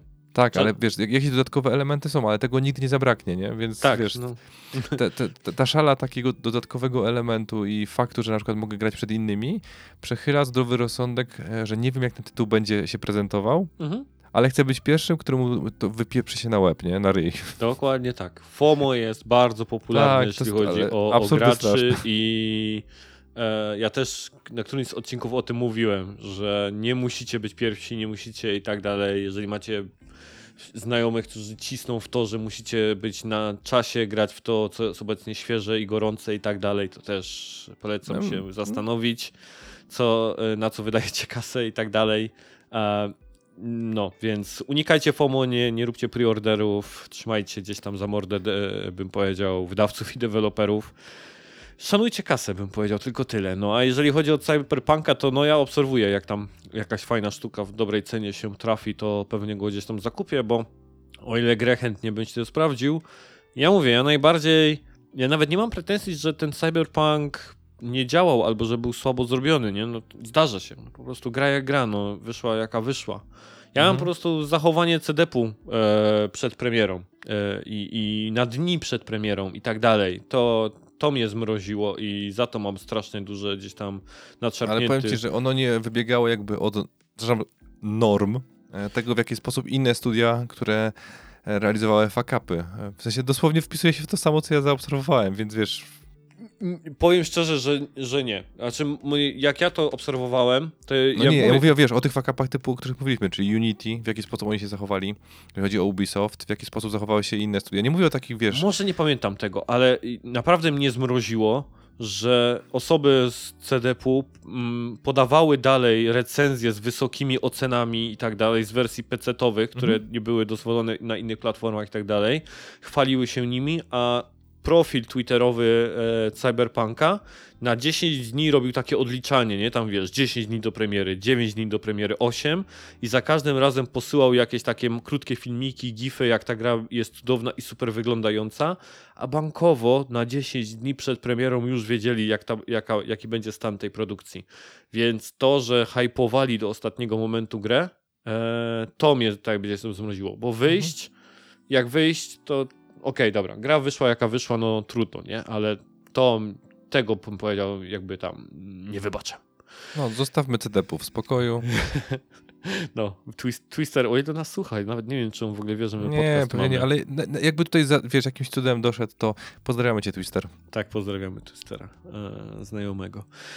Dobra, ostatni z newsów, to już tylko tak wrzuciłem jako ciekawostkę, bo pojawiło się na nowych konsolach dużo zmian, takich bym powiedział OS-owych w settingsach czy tam w bebechach konsol. I teraz tak, jeśli chodzi o Playa 5, to ostatnia aktualizacja dodała coś takiego jak foldery do zarządzania zawartością na konsoli. Szczerze mówiąc, kto tego korzysta tak na serio? Bo ja mam chyba 6 gier zainstalowanych, może bym powiedział max. Jednocześnie, bo jak skończę jakąś grę, po prostu to ją usuwam i instaluję gdzieś tam następną, więc niepotrzebne mi są gdzieś tam foldery do organizacji mojego miejsca, chyba że ktoś, nie wiem, zakupił ten dysk zewnętrzny i potrzebuje, dobra, okej. Ale pojawiło coś, co było bardzo gdzieś tam requestowane, jeśli chodzi o graczy, to jest ta rozdzielczość 1440. Dla osób korzystających głównie z monitorów było to jakby gdzieś tam pomocne. A jeżeli ja dobrze pamiętam, Bartek, to ty nie grasz na monitorze, ta rozdzielczość to nie jest coś dla ciebie jakby i tak dalej, ta aktualizacja? Nie, w sensie nie zauważę tego. Okay, to nie jest aż tak dobry monitor, bo ja mam trochę przestarzałem monitor. Okej, dobra. Bo właśnie się zastanawiałem, czy ty może to sprawdziłeś, czy tobie coś jakby gdzieś tam pomogło, bo pamiętam, że grasz na monitorze. No więc to tyle, jeśli chodzi o Playa 5 aktualizację, natomiast na Xboxie też się zadziało parę fajnych rzeczy. Po pierwsze, wyciszanie szumów na czacie audio, wbudowane gdzieś tam w ten audio chat na konsoli się pojawił, fajna sprawa. Możliwość dołączenia do gry po otrzymaniu klipu lub obrazka w wiadomości. To jest też fajna, bym powiedział, fajna nowość. I muszę powiedzieć, że jak na platformę chmurową, czy taką game passową, gdzie po prostu jest duże prawdopodobieństwo, że w to, co gra twój kumpel, po prostu masz dostęp do tego w abonamencie czy w chmurze, to, że nie wiem, ktoś ci wysyła, stary, zobacz tą akcję, na przykład, nie wiem, z Forcy czy tam z jakichś Gearsów, i ty robisz jedno klik i tak naprawdę od razu grasz w tą grę, czy zaczynasz ją ściągać na dysk, to jest, bym powiedział, całkiem fajna aktualizacja, bardzo fajna gdzieś tam sprawa, to mi się podoba. Pojawił się też nowy dashboard i mi się on nie podoba, ten dashboard nowy od Microsoftu. Kurde, bo już myślałem, że będziesz samymi superlatywami w newsie o Xboxie gadał i to by było, wiesz, ludzie by nie uwierzyli. Ale żeby powiedzieć to, nie wiem, ja dashboardów jakichkolwiek, nawet na Windowsach od Microsoftu nigdy mi się podobał. Ten legendarny jesteś, to był... Jesteś ten... Kiedy były te kafle pierwszy raz? W ósemce. W ósemce, nie? W ósemce. Mhm. Kafle w ósemce, Boże. Jak co masz w łazience? Co? Co masz w łazience? Kafle. Niekonsekwentne. Ale tam są w karo, a nie tak, więc to może dlatego. No, natomiast nie wiem, sami ocencie, jak ten dashboard wygląda, też może gdzieś tam dajcie znać, czy wam się podoba. Dla mnie jest po prostu przeładowany. Strasznie dużo tam jest tych kafelków, ale Microsoft chyba tak lubi, bo on zawsze tych kafelków nawrzucał wszędzie, gdzie się da i to zawsze bardzo dużo. Wiesz, tyle kupili studiów, jak kupią Blizzarda i wyświetlą ci wszystkie możliwe tytuły, które powinieneś zagrać, to się musi zmieścić na rozdzielczości 4K i teraz ludzie będą kupowali tylko po to, żeby widzieć na jednym ekranie wszystkie gry w Game Passie, które w tym miesiącu powinni ograć. No. Których nie ma na PlayStation. Tak, to może tak, skoro tyle gier jest w Game Passie, to może tam jest potrzebne tyle tych kafelków, no ale to jestem ciekaw, jak to gdzieś tam zostanie odebrane gdzieś tam na szerzej i czy będą to gdzieś zmieniać za jakiś czas. No, więc to tylko taka wrzutka na koniec. Jak zanim się tak jakby zaczęliśmy nagrywać, to zadziało się trochę rzeczy w branży, może tylko których nadmienimy, to na pewno wyciekło dużo, jeśli chodzi o GTA 6. Szkoda dla deweloperów, natomiast dobrze, że Rockstar oficjalnie gdzieś tam wypisał gdzieś tam w oświadczeniu, że nie wpłynie to na proces developmentu i nie zamierzają wprowadzać jakichś tam gdzieś tam drastycznych zmian u siebie w procesie. Znaczy mam nadzieję, że zmienią coś z security i z bezpieczeństwem, skoro gdzieś tam wyciekł ich source code z gry, więc tutaj to smuteczek. Aczkolwiek muszę powiedzieć, że reakcja graczy absolutnie mnie totalnie po prostu zniszczyła, gdzie ludzie po takich bardzo wczesnych jakichś buildach i niedopracowanych gameplayach oceniają, że gra będzie słaba albo że to nie będzie gdzieś tam działało, czy coś, oceniają oryginalny produkt. Jakby powiedzieć, brak świadomości w to, jak gry powstają u graczy niektórych, to jest dla mnie... A po co im ta świadomość? Nie, ja nie żartuję teraz. Nie każdy musi wiedzieć, jak kiełbasa powstaje. No bo tak. Wiesz, wtedy tracimy fan z jej jedzenia, tylko i potem widać po prostu, wiesz, w jaki sposób ludzie reagują. Więc dla mnie ta reakcja jest jak najbardziej zrozumiała, bo jakby ludzie widzieli jak faktycznie jak kiełbasa zrobiona, to by jej mniej jedli. To jest taki przykład chyba, nie, jeden z polityków, chyba Churchill, czy Woodrow, czy ktoś z, nawet z amerykańskich tych prezydentów pomiędzy pierwszą a drugą wojną to powiedział, więc teraz nie pamiętam nawet który. Ale istotne w tym samym efekcie jest to, że trochę robisz projekcję przez pryzmat swojej pracy i zainteresowań na ludzi, którzy nawet nie chcą takich informacji posiadać, więc wiesz, ja pamiętam chyba wyciekły z Asasyna albo z Prince of Persia, z jednej gry Ubisoftu wyciekły te stadia, w jaki sposób ona powstawała, czyli jak prezentowali Prince of Persia, który stał się Asasynem, jeżeli chodzi o ten tytuł z 2007 roku, czyli pierwszego Asasyna, to tam też nie było dużego zachwytu, wiesz, ludzie się dziwili, jak to w ogóle mogło wyjść, ale dzięki temu, że został pokazany cały proces, ludzie zauważyli, że te pierwsze pokazówki to było coś, co wyglądało jak różowy żyk, nie? W sensie dosłownie. Kolory nie pasujące do niczego, ale pokazujące w jaki sposób porusza się postać, więc pytanie, które jest podstawowe, bo pewnie bardzo szybko przejdziemy do tego, że wyszedł też Diablo 4 leak, który pokazał, tak, na jakim etapie gotowości jest Diablo 4.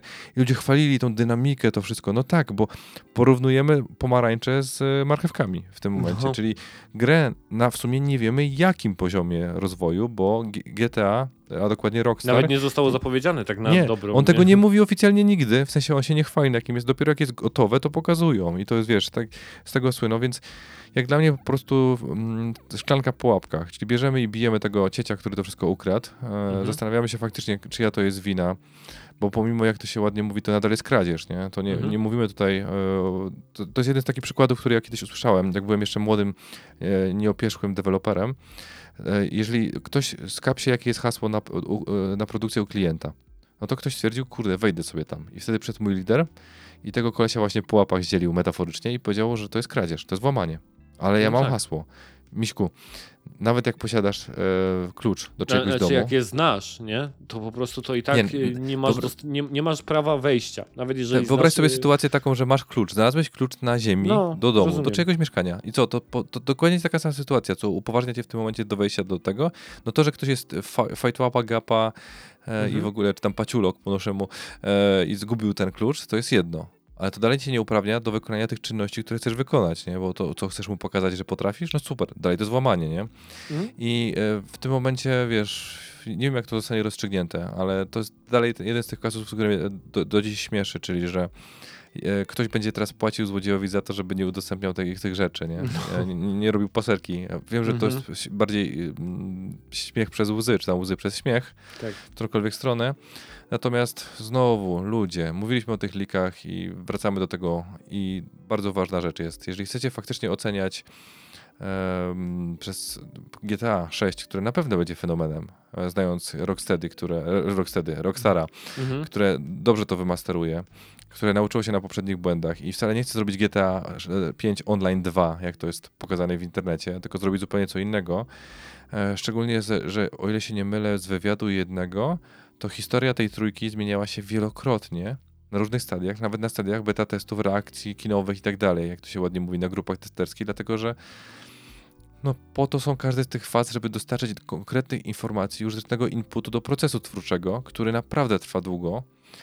I gra się zmienia setki razy, tysiące razy, nie? Nie, w sensie dla mnie to jest tak, jeżeli was to zraża, to spoko, przestańcie kupować te gry i koniec. No, znaczy wiesz co, ja też tak dobrze o tym powiedziałeś, bo faktycznie gracze, którzy są gracze, po prostu ich ten proces produkcyjny gdzieś tam nie może, pewnie interesuje, ale te osoby wydają mi się też nie oceniają i nie interesują się leakami, żeby gdzieś tam mówić.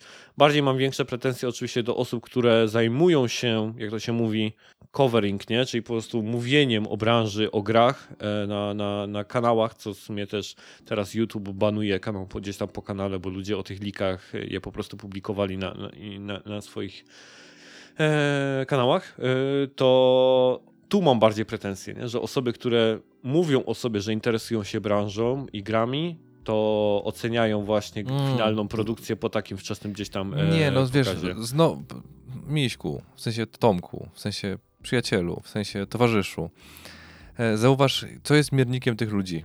Dla nich najważniejszym miernikiem są prawdopodobnie wyświetlenia, albo followy, albo lajki, więc reagują w taki sam sposób, jak rynek chce, czyli jest popyt, dają podaż. Dlaczego mieliby nie skorzystać w tym momencie, wiesz, komentując, oceniając cokolwiek innego, nie? No tak, jeżeli... masz rację, ale to nie broni tego, że mogę nimi gardzić za to. A to nie, to są dwie różne rzeczy, nie? Ja ci pozwalam gardzić.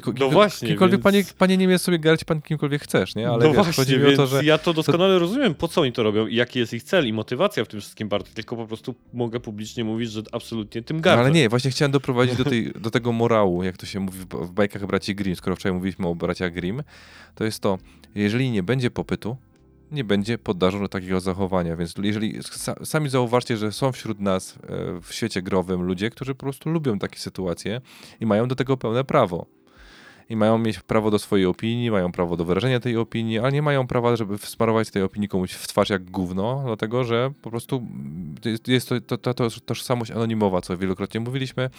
Czyli ludzie myślą, że piąta poprawka, trzecia poprawka, czy w niektórych przypadkach druga poprawka nie wiąże się z żadną odpowiedzialnością. Nie, jedno to jest kwestia taka, że masz prawo powiedzieć cokolwiek chcesz, ale drugie, masz też odpowiedzialność za to, co mówisz, więc jak to się mówi zawsze, słowa idą z dobrodziejstwem inwentarza.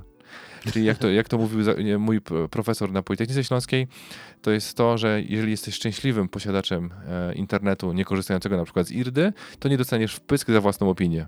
Bo IRDA miała zasięg 1,5 metra tak. u nas na uczelni, więc ktokolwiek się włamywał lub ktokolwiek miał złą opinię i ją wysyłał, był w stanie dostać wpysk bardzo szybko. Spoko. No, fajne powiedzenie. Dobra, tyle by było, jeśli chodzi o newsy branżowe. Mamy jeszcze wolne wnioski. Wolne wnioski. Jej, porozmawiajmy o Just Dance, o którym wczoraj mówiliśmy. To jest Tomek... Ja tutaj nie mam w ogóle Just Dance, ale to... bo nie. Dobra, to może tak, zanim zaczniemy o tym gadać, to Bartek, powiedz mi, ty obejrzałeś cały ten Ubisoft Forward, ten półtoragodzinny? Si. O matko, to nie, to ja tutaj wrzuciłem specjalnie tobie link do takiego filmiku, który nazywa się Ubisoft Forward's Best Trailers. I on jest trap... Nie, ja zawsze, no jestem, nie wiem dlaczego, ale jestem fanem Ubisoftu. Okej, dobra, to ty obejrzałeś całość. Tak. Dobra, obejrzałem sobie całość, tak. To ja mam wyszczególnione bullet pointy, tak jakby gier, które zostały jakby gdzieś tam pokazane. Jak będzie coś, co ty widziałeś, a tutaj się nie pojawiło na liście, to jeszcze o tym gdzieś tam na koniec pogadamy. Nie, ja nie chcę gadać o Just Dance. Ale teraz tak, dobra, zaczynając, pierwsza rzecz, Assassin's Creed Mirage. Mhm. Pokazali cinematic. Z tego co wiemy o tej grze na chwilę obecną, to dzieje się... Czekaj, co? Z tego co wiemy, my wiemy dwie rzeczy. Wiemy dwie rzeczy z punktu widzenia istotne, czyli po pierwsze, że jest tam, że jest to prequel tak. do Valhalli. Znaczy w sumie to trzy, że jego głównym bohaterem będzie Basim Ibn Ishak. Przepraszam, jeżeli nie mówię w tym języku, w którym prawdopodobnie zostało to napisane, więc tylko rzucam, który pojawiał się w Valhalli i był dość istotnym postacią, że dzieje się w Bagdadzie i że nie ma gameplayu. To jest, mamy cztery rzeczy, że się pokazali tylko i wyłącznie, i jeszcze, że najprawdopodobniej, to już sobie wrzucę od razu te informacje, że popełniamy błąd z Far Cry'a 6, dlatego, że znowu hajs wpieprzamy w ładne trailery, ładną aktorkę, bo Shoreh, chyba tak to się czyta w języku irańskim, tak? Bo ona z Iranu. Aghad Shlu. Matko boska, ale masz połamańce dzisiaj. Tak, bo ja nie wiem jak to się, czy to jest Niemecha, czy nie, bo to jest GHDASHLOO, nie?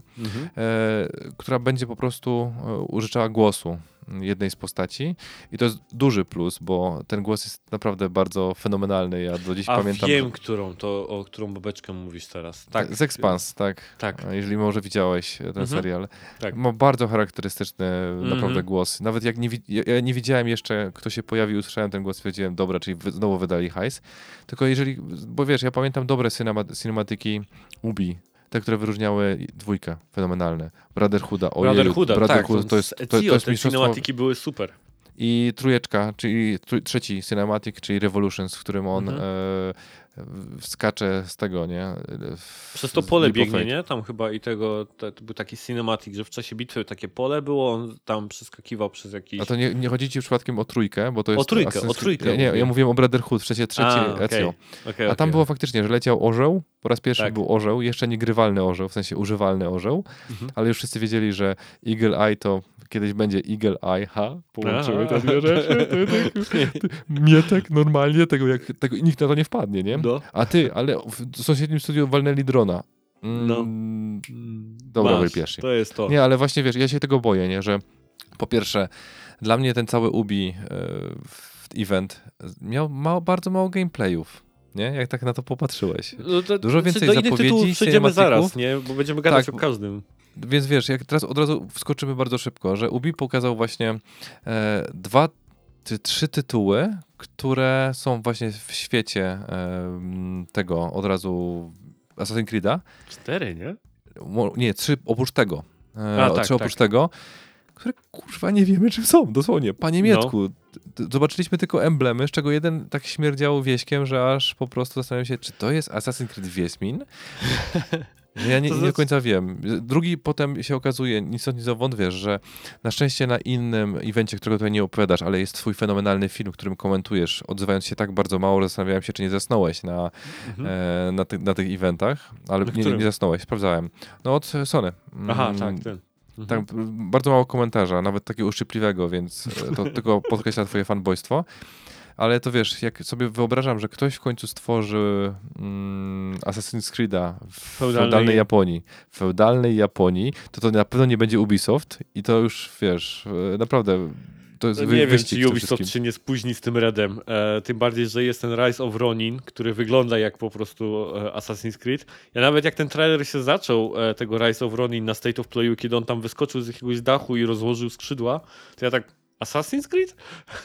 Jak jeszcze wtedy tytułu nie widziałem. Szczególnie jak pojawi się orzeł. No właśnie, więc tak sobie pomyślałem, no dobra, okej.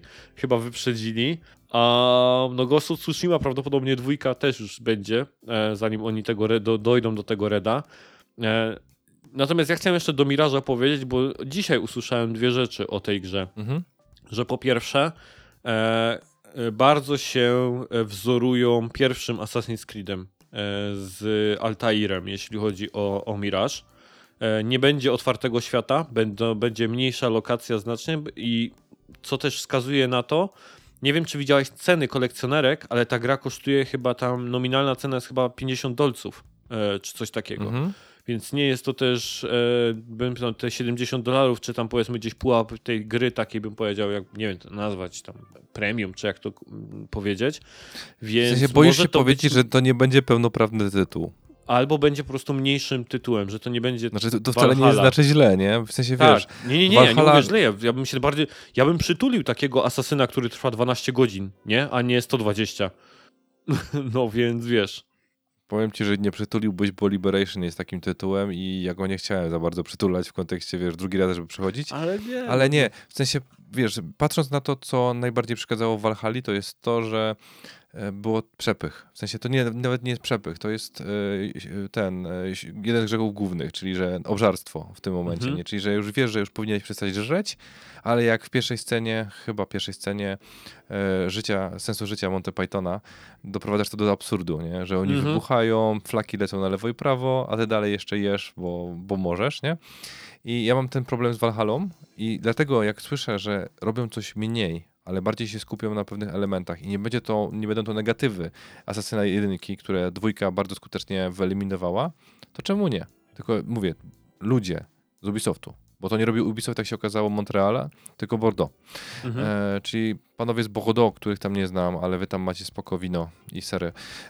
Nie zróbcie tak, że najlepszą rzeczą, która będzie w tej grze, to jest pani Szorech. No, żeby było coś więcej. Dobra, to mówiliśmy o Mirage, mówiliśmy o Red, jest jeszcze Jade, która jest odsłoną na platformę mobilną, to może gdzieś przemilczmy, tak? I ten Wiedźminowy, o którym ty mówiłeś, to chodzi ci o tego Heksa, tak? Tak, w sensie ja sobie żartuję, że to jest Wiedźminowy, nie? Ale wiesz, tak... No. Tutaj to w ogóle nie wiadomo, bo przynajmniej tam się pojawił jakiś asasyn przy tym Jade'ie i przy Redzie, Stary, Hex, to był sprite tylko ruchomy, nie? Tak, no. Hex był tylko tym logiem, czy tam tym znaczkiem asasynów i to właściwie wszystko, więc no... Ciekawe, co czym to będzie, natomiast wydaje mi się, że Ubisoft chyba zapomniał tą swoją dewizę, którą chyba powiedział przy... Albo to było chyba Odyssey, a jak była przed Odyseją, jak się ta część nazywała? Origins, tak? Syndicate? Aha, nie. W sensie Odyseja było Origin. Origin, że spowalniają wypuszczanie kolejnych asasynów i nie zamierzają robić już ich co rok. Chyba już się w Ubisoftie znudziło i będą teraz pchać co rok. Nie, czekaj. Stój. Kiedy wyszedł pełnoprawny Assassin? 2022. 22? Valhalla, tak? Wyszła Nie. Si, senior, tak. 2022, razem ze startem konsoli. A jaki? My teraz jesteśmy 22, Bartek. 2020. Chciałem powiedzieć 2 lata temu, tak. No okej, dobra. No nie, mówię, że zapominają i teraz będzie, nie? Mirage, Red, Hex, no chyba, że to jest plan na 10 lat. Okej, dobra, to wtedy tak nie leży. Ja na to patrzę, wiesz, prawdopodobnie mówimy tu o spin-offach, które tworzą mniejsze studia, prawda? Mhm. Więc jeszcze nie wiemy, czym to jest, jeszcze nie wiemy, w jakiej to jest perspektywie, bo pamiętasz, że oni wydali 3 gry skradankowe w perspektywie 2D. Tak. Chronicles się to nazywało, tak, Chronicles. Nie? Ja to wcale nie traktuję jako pełnoprawny tytuł, tylko fajne rozszerzenie uniwersum. I to jest trochę tak, że czy przypadkiem nie mówimy o tej samej ekipie, która świętej pamięci tego Clancy'ego tak wskrzesza co 15 minut z tytułem, który nie pasuje do niego XD. Będę używał tego chyba do końca życia. Ciekawe, czy ta gra jeszcze życia istnieje. Czy ktoś to produkuje, te XD? To jest bardzo dobre pytanie, ale chodzi mi o to, wiesz, że raczej mają takie umiejętności siłą odcinania kuponów, ale to, wiesz, mogą się uczyć od firmy, która wyprodukowała 24 Neville, nie? No, w sumie tak. A ty tytułów pełnoprawnych masz 8, więc to, wiesz, ja bym tak to traktował, że znowu Mirage jest tym pełnoprawnym, a to, co się dzieje obok, to z takim dystansem pod tytułem nie day one, a raczej daj mi pokój i sobie to kupię tak po pół roku, może. Ciekawy jestem, czy to też nie jest tak, jak że oni w końcu stworzą tą platformę Assassin's Creed. Ale oni mówią o tym, że to robią, że na czym pracują. Ten Infinite, jest nie? To o to tak, chodzi, że to jest w ramach tego. Oni tak jakoś niejawnie, nie do końca, w sensie nie powiedzieli tego wprost. Ale to tak, wiesz, przebrzmiewa między zdaniami, że nadal pracują i że to jakoś jest związane. Bo ja czytałem właśnie o tym Infinite, że to ma być tak, że po prostu to jest tak, że oni tworzą jakby silnik, jakby bazę, w której będą budować różne historie, nie? Że one nie będą się tak bardzo różnić rozgrywką czy tam wizualiami, tylko po prostu będą historie w różnych miejscach gdzieś tam świata i tak dalej. No niech się tworzą. No jestem ciekaw, jak to gdzieś tam im wypali. Natomiast jeżeli ma być gra bardziej podobna do 1, mam nadzieję, że będzie szukanie flag, bo bardzo mi się to podobało i to było takie rajcowne w 1. Marcek oczy robi. Wiesz, że kurwa znalazłem? Wiem, mówiłeś, że szukałeś. Och, Bartuś. Dobra, co oni tu dalej pokazali? Brawlhalla x Castlevania, kolaboracja, czyli gdzieś tam 2 postacie z Castlevanii trafiają do Brawlhalli, to możemy odhaczyć. Mario i Rabbids. Moje dzieci to oglądały i bardzo im się to podobało, jak ten gameplay leciał z tego Mario Rabbids. Muszę powiedzieć, że kurde, fajnie to wygląda. Ty grałeś pierwsze te króliki, nie? No i nadal możemy się śmiać z tego tytułu. Ten tytuł jest grywalny i jest naprawdę zabawny. W sensie, wiesz, dla mnie to jest... Wierzę w to. Pomijając fakt, że jest tam połączenie moich ulubionych postaci z kurlikami, których do dzisiaj nie rozumiem, dlaczego Ubisoft je utrzymuje przy życiu i wrzuca do każdego uniwersum, do UNO, bo też jest właścicielem UNO, jak się okazuje, tak. Ubisoft. Więc oni nawet nie wiedzą, jak używać +4 ani tego pauzy.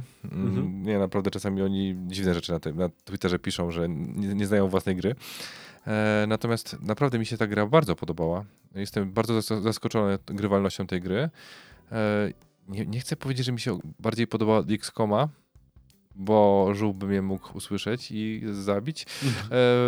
Natomiast wiesz, w kontekście takiej frajdy i w kontekście takich elementów to bije tak jakby, wiesz, na łeb, na szyję grywalnością takiej rodziny, że faktycznie jakby twoje dzieci chciały, chociaż byłoby to...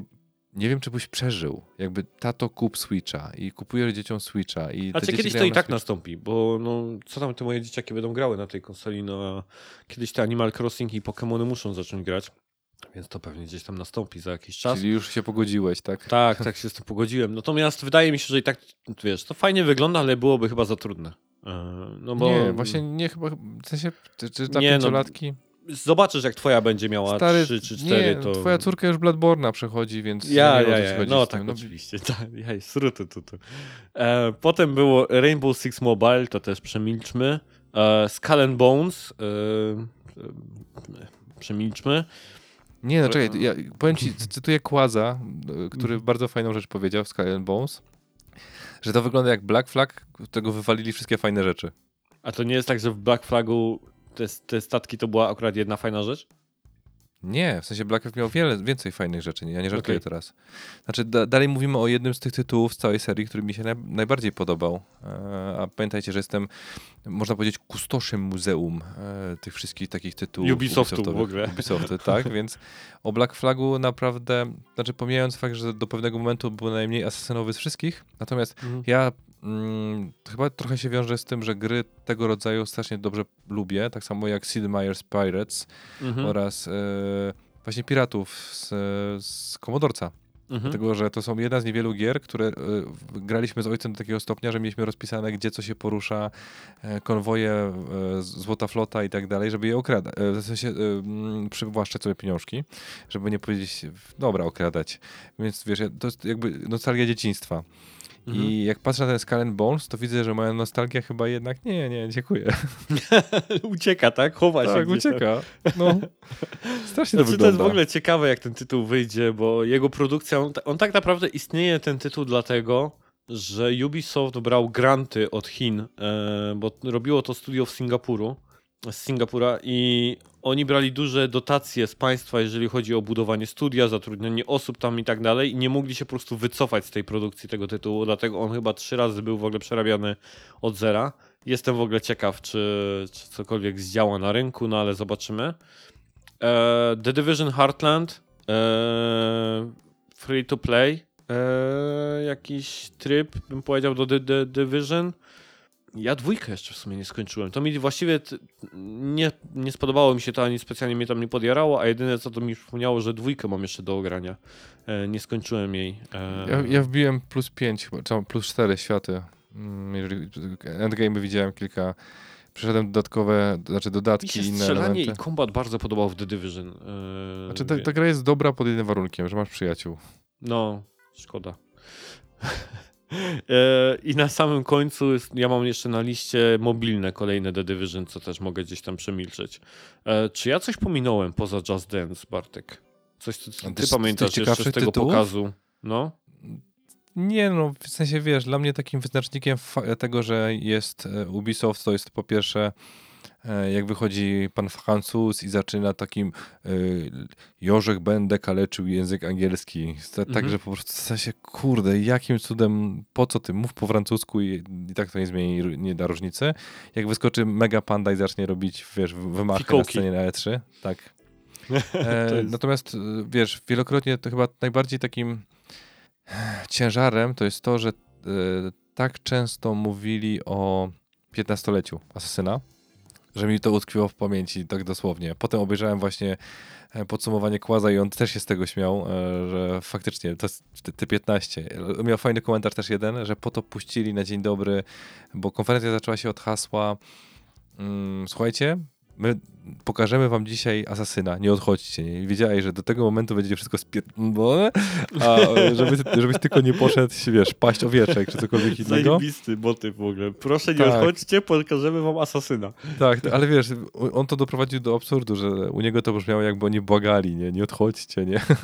No. Ale właśnie mnie trochę to rozśmieszyło, że ten event w ogóle nic nie pokazał. I to jest przerażające, że tych gameplayów było tak mało. Dużo więcej było zapowiedzi i to nawet bez czegokolwiek, nie? Bo najdłuższy gameplay był z królików, nie? I to taki najfajniejszy, ale króliki chyba są gotowe, nie? Króliki chyba są gotowe tak de facto. No. Widać to wszystkie, albo mają jakiś stan takiej wysokiej gotowości produkcyjnej. Mirage był cinematykiem i to cinematykiem, w którym potem jeszcze wałkowano główną aktorkę, w sensie jej udział. Czyli tak jakby, wiecie co? Nie mamy jeszcze gry. Nie mamy terminu, nie wyjdzie w tym roku, może nie wyjdzie nawet za rok, nie wiemy tego nic kompletnie, ale mamy już aktorkę. Ja mam wrażenie, znowu déjà vu, Ja to przerabiałem z Far Cry'em 6 i wiecie, jak dla mnie się Far Cry 6 skończył, nie? Czyli dla większości ludzi to była fenomenalna gra, a dla mnie to było po prostu, mogłoby tego nie być, nie? Bo nie było Far Cry'a 6, raczej Far Cry'a nie było w Far Cry'u 6. Więc faktycznie, bo tobie też ten Esposito, nie? Pamiętam, ty bardzo się tym jarałeś, że... Tak, tam... strasznie. No, ale wiesz, jak do tej pory były bezsensy w Far Cry'u, typu na przykład, dalej najbardziej pamiętnymi tytułami jest to, że oni doprowadzali do poziomu takiego debilizmu, absurdu i przerysowania czasami nawet, rzeczy, nie wiem, wiesz, górskie jakieś tam mistyczne elementy związane z wyznaniami w Himalajach, czy tą taką w montanym hrabstwie, gdzie religia opanowała wszystko i sprzedają w beczkach magiczny płyn, który powoduje, że widzisz wróżki. To wiedziałeś, że to jest absurd, ale dalej się fajnie grało. I wcale nie psuło ci to wszystkiego. I teraz wydaje Far Cry'a 6, który jest... No, stary, Esposito jest chyba jedyną rzeczą, która gra, ten tytuł ratuje. I to jest w przerywnikach, które łącznie trwają 5 minut, może 10 góra. Okej. Okay. I wybulasz 2,5 stówy za grę, gdzie w sumie nie wiem, czy taniej nie byłoby zobaczyć sobie... nie wiem, gdzie jest dostępne. Chyba na Netflixie pewnie, znając życie, Breaking Bad. Bo w Breaking Bad chyba jego udział jest podobny czasowo, może? Dobra, był jeszcze drugi event, troszkę większy, troszkę dalej niż Ubisoft i Francja, albowiem Tokyo Game Show odbyło się we wrześniu. I ja sobie powypisywałem tutaj, mam troszeczkę takich jakby pigułek, a więc takie rzeczy, które z mojej perspektywy były fajne, istotne wiadomości, które ja uważam za atrakcyjne. Nie będziemy jakoś, wydaje mi się, dużo pewnie gadać. Bartek, jak gdzieś tam, jak któryś z tematów ciebie jakoś tam zainteresuje, to tam tylko tam podnieś głos. Ja będę przelatywał po tym szybciutko. Więc tak, pierwsza informacja dla mnie bardzo ważna to jest to, że Octopath Traveler 2 i produkcja o tytule Various Daylife wychodzi na PS5. Są to tytuły, które pojawiły się na Nintendo Direccie, a po Direccie znalazłem informację, że one wychodzą teraz na PS5, co jest bardzo ciekawą informacją, że Square Enix tak jakby wychodzi z tymi markami do Sony. Słuchajcie, powiem to może od razu tutaj.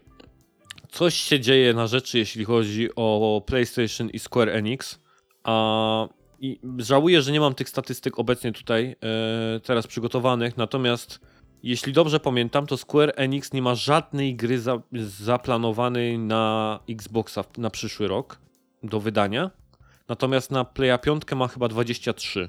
W tym roku nie wydał żadnej jeszcze na Xboxa, natomiast do końca roku na PlayStation wyjdą 4, więc coś się dzieje, bym powiedział, ze Square Enixem na PlayStation. Tam bym powiedział, już o tym wspominaliśmy, że są jakieś tam przecieki na temat kupna, ale wygląda to dosyć ciekawie, muszę powiedzieć.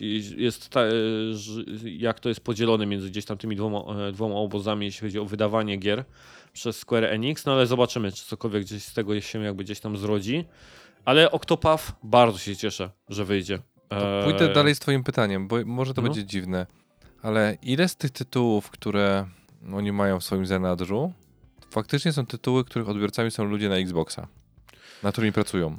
W sensie, wiesz, nie wiem, po prostu rzucam to pytanie, bo mnie to ciekawi, bo może trochę przesadzamy z tym takim, wiesz, tą taką radością, szczególnie, że tydzień temu się radowałem, kurde, będzie jakiś mariaż pomiędzy Nintendo a Sony. Znaczy ja bym powiedział, że wiesz, to nie jest tak, że radujemy, ale coś dzieje się jakby gdzieś tam na rzeczy, a czy jak klientela się rozkłada? Nie wiem, no. Chcę wiedzieć, że po prostu na Xboxie nie są tylko i wyłącznie osoby, które szukają, nie wiem, tylko ścigałek czy tylko shooterów, tylko też są po prostu gracze, którzy grają we wszystkie gdzieś tam możliwe gry. Faktycznie, na pewno z perspektywy historii to jednak tytułom japońszczyźnie jest jednak bliżej do PlayStation i do Nintendo niż do Xboxa. Co nie zmienia faktu, że jest to trochę dziwne, że tyle tych gier i absolutnie nic nie jest zapowiedziane na platformę gdzieś tam Microsoftu. Po prostu gdzieś tak różni ludzie jakby gdzieś tam takie smrodki wyczuwają latające w powietrzu. Jako ciekawostka to tylko powiedziałem, nie? W tym momencie. Co dalej? 3 gry z serii Yakuza zostały zapowiedziane. Od teraz będą się w ogóle nazywać Like a Dragon. Porzucili chyba tą nazwę Yakuza i będzie tylko Like a Dragon 8 na przykład. I będzie tak, 8 została zapowiedziana, której głównymi bohaterami będą zarówno Ichiban, jak i Kiryu. Kiryu gdzieś tam w siwych włosach. Zapowiedziany został na State of Playu Ishin, co jest zajebistą informacją w ogóle, po prostu, że ta Yakuza w feudalnej Japonii po prostu trafia w końcu na zachód po tylu latach gdzieś tam oczekiwania. I trzeci tytuł, który ma być mostem łączącym 7. Yakuzę, tamtą Like a Dragon, która faktycznie bez Ichibanem była, a właśnie 8. I ma się skupiać na Kiryu, co się działo z nim, powiedzmy, gdzieś tam w czasie Ichibana. Podtytuł jej będzie The Man Who Erased His Name. Więc bardzo ciekaw jestem, jak to gdzieś tam się... No, nie próżnują, jeśli chodzi o to studio.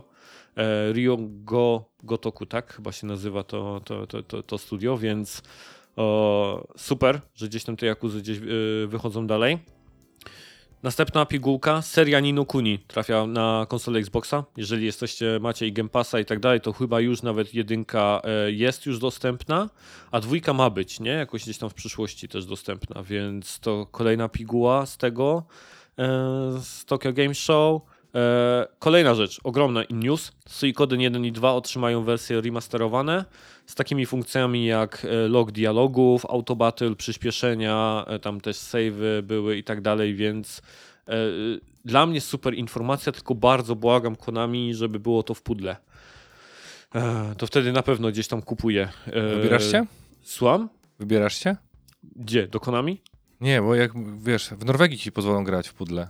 Jakbyś potrzebował, ale nie wiem, czy ci dadzą tutaj w Polsce. Raczej nie mamy konsol. W pudełkach plastikowych. Jak ty mnie łapiesz za te słówka, po prostu to jest... No nie wiem, może się wybierałeś. Wyglądasz jak Breivik, trochę taki łysy, zdesperowany i chcący strzelać do ludzi. Mam tam parę włosów, już bez przesady.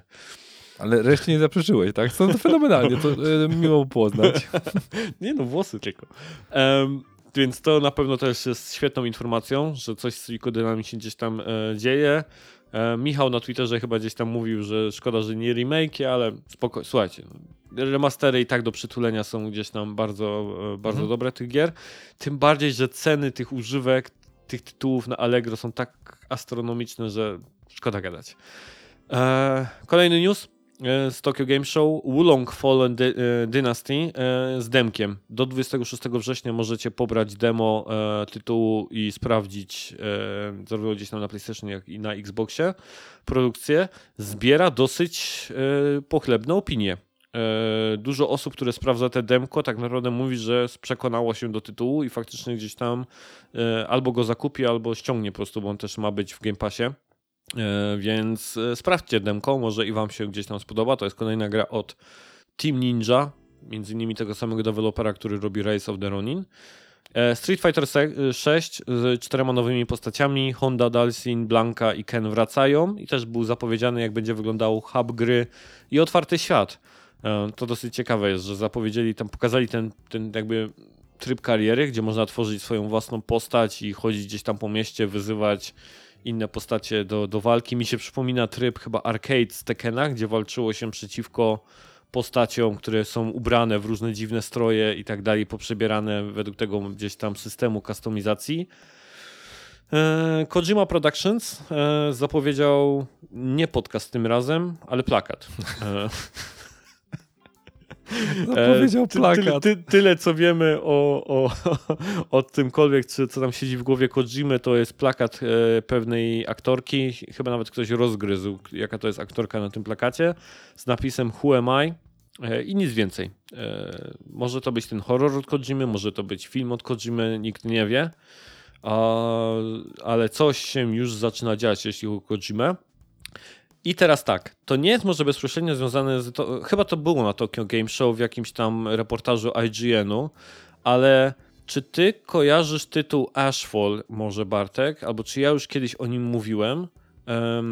Ashfall jest produkcją tworzoną przez Michaela Mannbauera, nowe studio jego. To jest osoba, która przez wiele lat pracowała w PlayStation oraz według scenariusza Johna Garvina, który pisał scenariusz do Days Gone. Oni razem założyli nowe studio i jeszcze nie zapowiedzieli oficjalnie, ale jakby do informacji publicznej podali informację, że pracują nad grą o tytule Ashfall. Ma być to gra wykorzystująca m.in. technologie blockchainowe. Jeszcze nie wiemy nic szczegółów na ten temat, w jaki gdzieś tam sposób. Dlaczego o tym tytule w ogóle wspominam? Albowiem podczas Tokyo Game Show została zapowiedziana gra Ashfall z Chin. I co się w ogóle zadziało? I ja mam tutaj taką linię czasu tak jakby wypisaną. 23 czerwca właśnie John Garvin i Michael Mambauer ogłaszają swój nowy projekt, studia Ashfall, a ich studio nazywa się Nowe Lumos. Natomiast na Tokyo Game Show zostaje pokazana chińska gra od NetEase, od wydawcy NetEase, o tym samym tytule, skierowana na platformę PC i mobile. I tak tutaj sobie zaznaczyłem, że bardzo wygląda jak Remnant. I Michael Mambauer tego samego dnia, czyli 17 września, napisał takie oświadczenie. Tak więc pokazaliśmy Ashfall, czyli tą naszą grę, wydawcy NetEase na początku tego roku. Jeśli zastanawiasz się, dlaczego w produkcji są dwie gry o nazwie Ashfall, dość łatwo jest wywnioskować, dlaczego tak się dzieje. Jeśli spojrzysz na oś wydarzeń, nie byli zainteresowani naszą grą, ale spodobała im się wyraźnie nazwa. John Garvin dorzucił jeszcze do wszystkiego to, że grafiką, którą posługuje się te chińskie studio, jeśli chodzi o promowanie gry, jest art, który oni wysyłali w materiałach prasowych właśnie rok temu. Więc poszli, pokazali grę wydawcy, czy nie byli zainteresowani fundowaniem, ci powiedzieli, że nie i zrobili ją po swojemu. Dosyć muszę powiedzieć, że takie niefajne zachowanie. Czekaj, ale nawiązujesz do tradycji chińskich. No tak, nawiązuję do tradycji chińskich. Żeby nie było, że czepiamy się jakby Chin, tylko tak będzie całkowicie gdzieś tam bez powodu, ale no kiepska sytuacja. Ja nie wiem, czy są jakieś prawne tam rzeczy, które oni się mogą obronić, czy coś. W Chinach? No właśnie, no.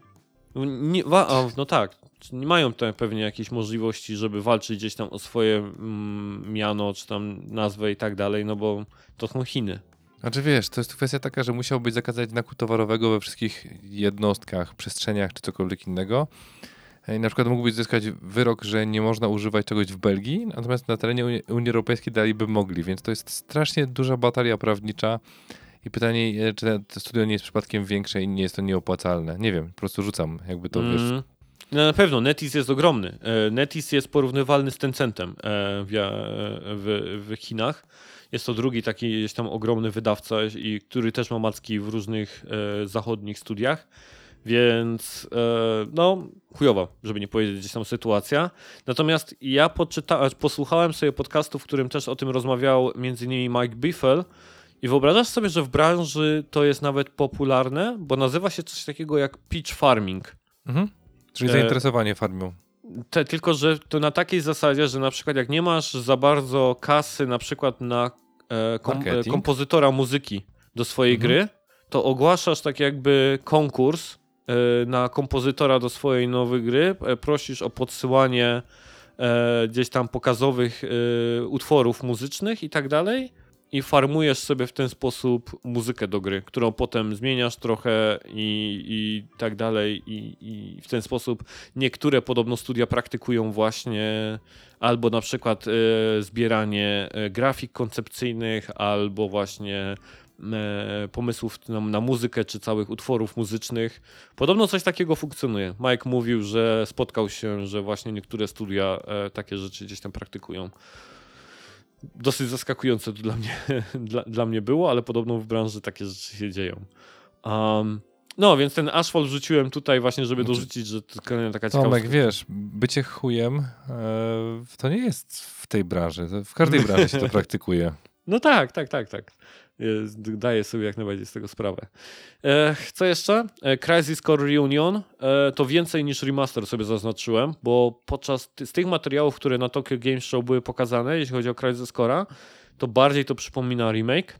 Wygląda to po prostu, że asety zostały zrobione zupełnie gdzieś tam na nowo, szczególnie jeśli chodzi o modele bohaterów, otoczenia i tego rodzaju gdzieś tam rzeczy. Jeśli do tego, bo oni już zapowiedzieli, że gameplay również został zmieniony, to wydaje mi się, że oni tego nie nazywają remake'iem tylko i wyłącznie dlatego, że mają tego finala, który jest tak gigantyczną zmianą, że ludzie jakby mogliby łączyć kropki, nie? Że wiesz, że tutaj by nazwali to remake'iem, to oczekiwaliby po prostu dokładnie aż tak ogromnych zmian, jak tam się zadziały. Ale to też, jak ktoś czeka na Crisis Core albo zastanawiał się, czy gdzieś po niego sięgnąć, to jest kolejna gdzieś tam informacja może cenna dla kogoś. I już ostatni absolutnie news. Infinity Strash, czyli mangowy spin-off serii Dragon Quest, otrzymał grę akcji. Dragon Quest już miał gry akcji, nawet typu Musou, gdzieś tam w swoim uniwersum. Natomiast co jest ciekawe w tym akurat tytule, to jest dla mnie to, że reklamuje go Square Enix jako tytuł, który porzucił kreskę Akiry Toriyamy pierwszy raz. Bo jeżeli, nie wiem, czy w ogóle kojarzysz serię Dragon Quest, albo jesteś z nim jakkolwiek gdzieś tam zaznajomiony, to przy całej jej latach istnienia grafikę gdzieś tam projektował Akira Toriyama, nie? Tak jakby ten styl graficzny był robiony po prostu na jego gdzieś tam kresce. Podobno ten Infinity Strash ma z tym jakby gdzieś tam zakończyć i ma wyglądać inaczej, co jest ciekawe dla przyszłości całej serii, bo muszę powiedzieć, że troszkę się to po prostu zaczyna wyglądać tak samo, te kolejne gry, no bo tak, ta kreska po prostu jest jaka jest bardzo charakterystyczna, ale nie ma jakby w niej za bardzo możliwości rozwoju za dużego, więc jest bardzo ciekawe info, że porzucają gdzieś tam tą koncepcję. I dotarliśmy do końca. Chciałem po prostu jeszcze te piguły z Tokyo Game Show wrzucić. Bartek podnosi rękę. Nie, w sensie cieszę się, że dotarliśmy do końca. Super, dzięki Bartek. No dobra, czy myśmy zadali w odcinku jakieś pytanie do tej ankiety na Spotify? Coś zadaliśmy, nie? Tak, był. Ale to miło, że nie pamiętasz. Nie, był Team Bartek i Team Tomek, nie? Jeśli chodzi o to, jak podchodzimy do grania, nie? Tam albo lizanie ścian, albo tam, pamiętam, tak, to na pewno gdzieś tam wrzucę, jeśli chodzi o to pytanko. Więc to się znajdzie na Spotify. Dziękuję Bartek za bycie ze mną w odcinku. Męczyłem się strasznie. No, szczególnie ten Tokyo Game Show cię zmęczył. To nie, znaczy w sensie, wiesz, no trochę tak, bo kilka tych tytułów to są tytuły, po które nie sięgnę nawet, ale bardziej męczy mnie fakt, że jakoś się przyzwyczaiłem do bycia w trójkę. Ten taki, wiesz, faktyczny vibe, jaki mamy w trójkę, jest zdecydowanie lepszy, a tak patrzę na ciebie, słucham ciebie i tak dobra, sobie już, kurde, już kończę, 2 lata się męczyliśmy w tej ekipie i ta zmiana była zmianą na dobre. Ale Ania i tak na newsach nie była, więc i tak jesteś skazany na mnie niestety, a zobaczymy, może w niedalekiej przyszłości. Kurde, pamiętam, że były taki serial, skazany na śmierć. Shawshank. Aha, nie, skazany na śmierć, w sensie Prison Break, bo tłumaczenia polskie są fenomenalne. Ja jestem skazany na Niemca, czyli Niemiec to śmierć. Proste logiczne wnioskowanie. No tak, logice nie da się niestety uciec. Albo? Dobra, nie idźmy w tą stronę. Jeżeli chcielibyście mnie złapać gdzieś na Twitterze, to germanos.pl, taki sam nick również na PSN-ie. Bartek BJ Michalski na Twitterze. Również mamy formularz kontaktowy na blogu. Jeżeli nie macie Twittera, to możecie się w ten sposób z nami gdzieś tam skontaktować. Pytania, wszelkie komentarze wpadają na odcinki, ponieważ jest ich tak mało, więc raczej się znajdą. Zachęcamy zatem do tego, żeby gdzieś tam się kontaktować. Dzięki za słuchanie odcinka, za bycie z nami do tego momentu, za podawanie dalej, bo jednak te odsłuchy rosną i to gdzieś tam wszystko dzięki wam się dzieje, więc dzięki śliczne. Trzymajcie się. Do następnego odcinka. Tak. Pa, tak. Pa. Jacku jest 23:20. Czekałem do samego końca. Na razie. Pa.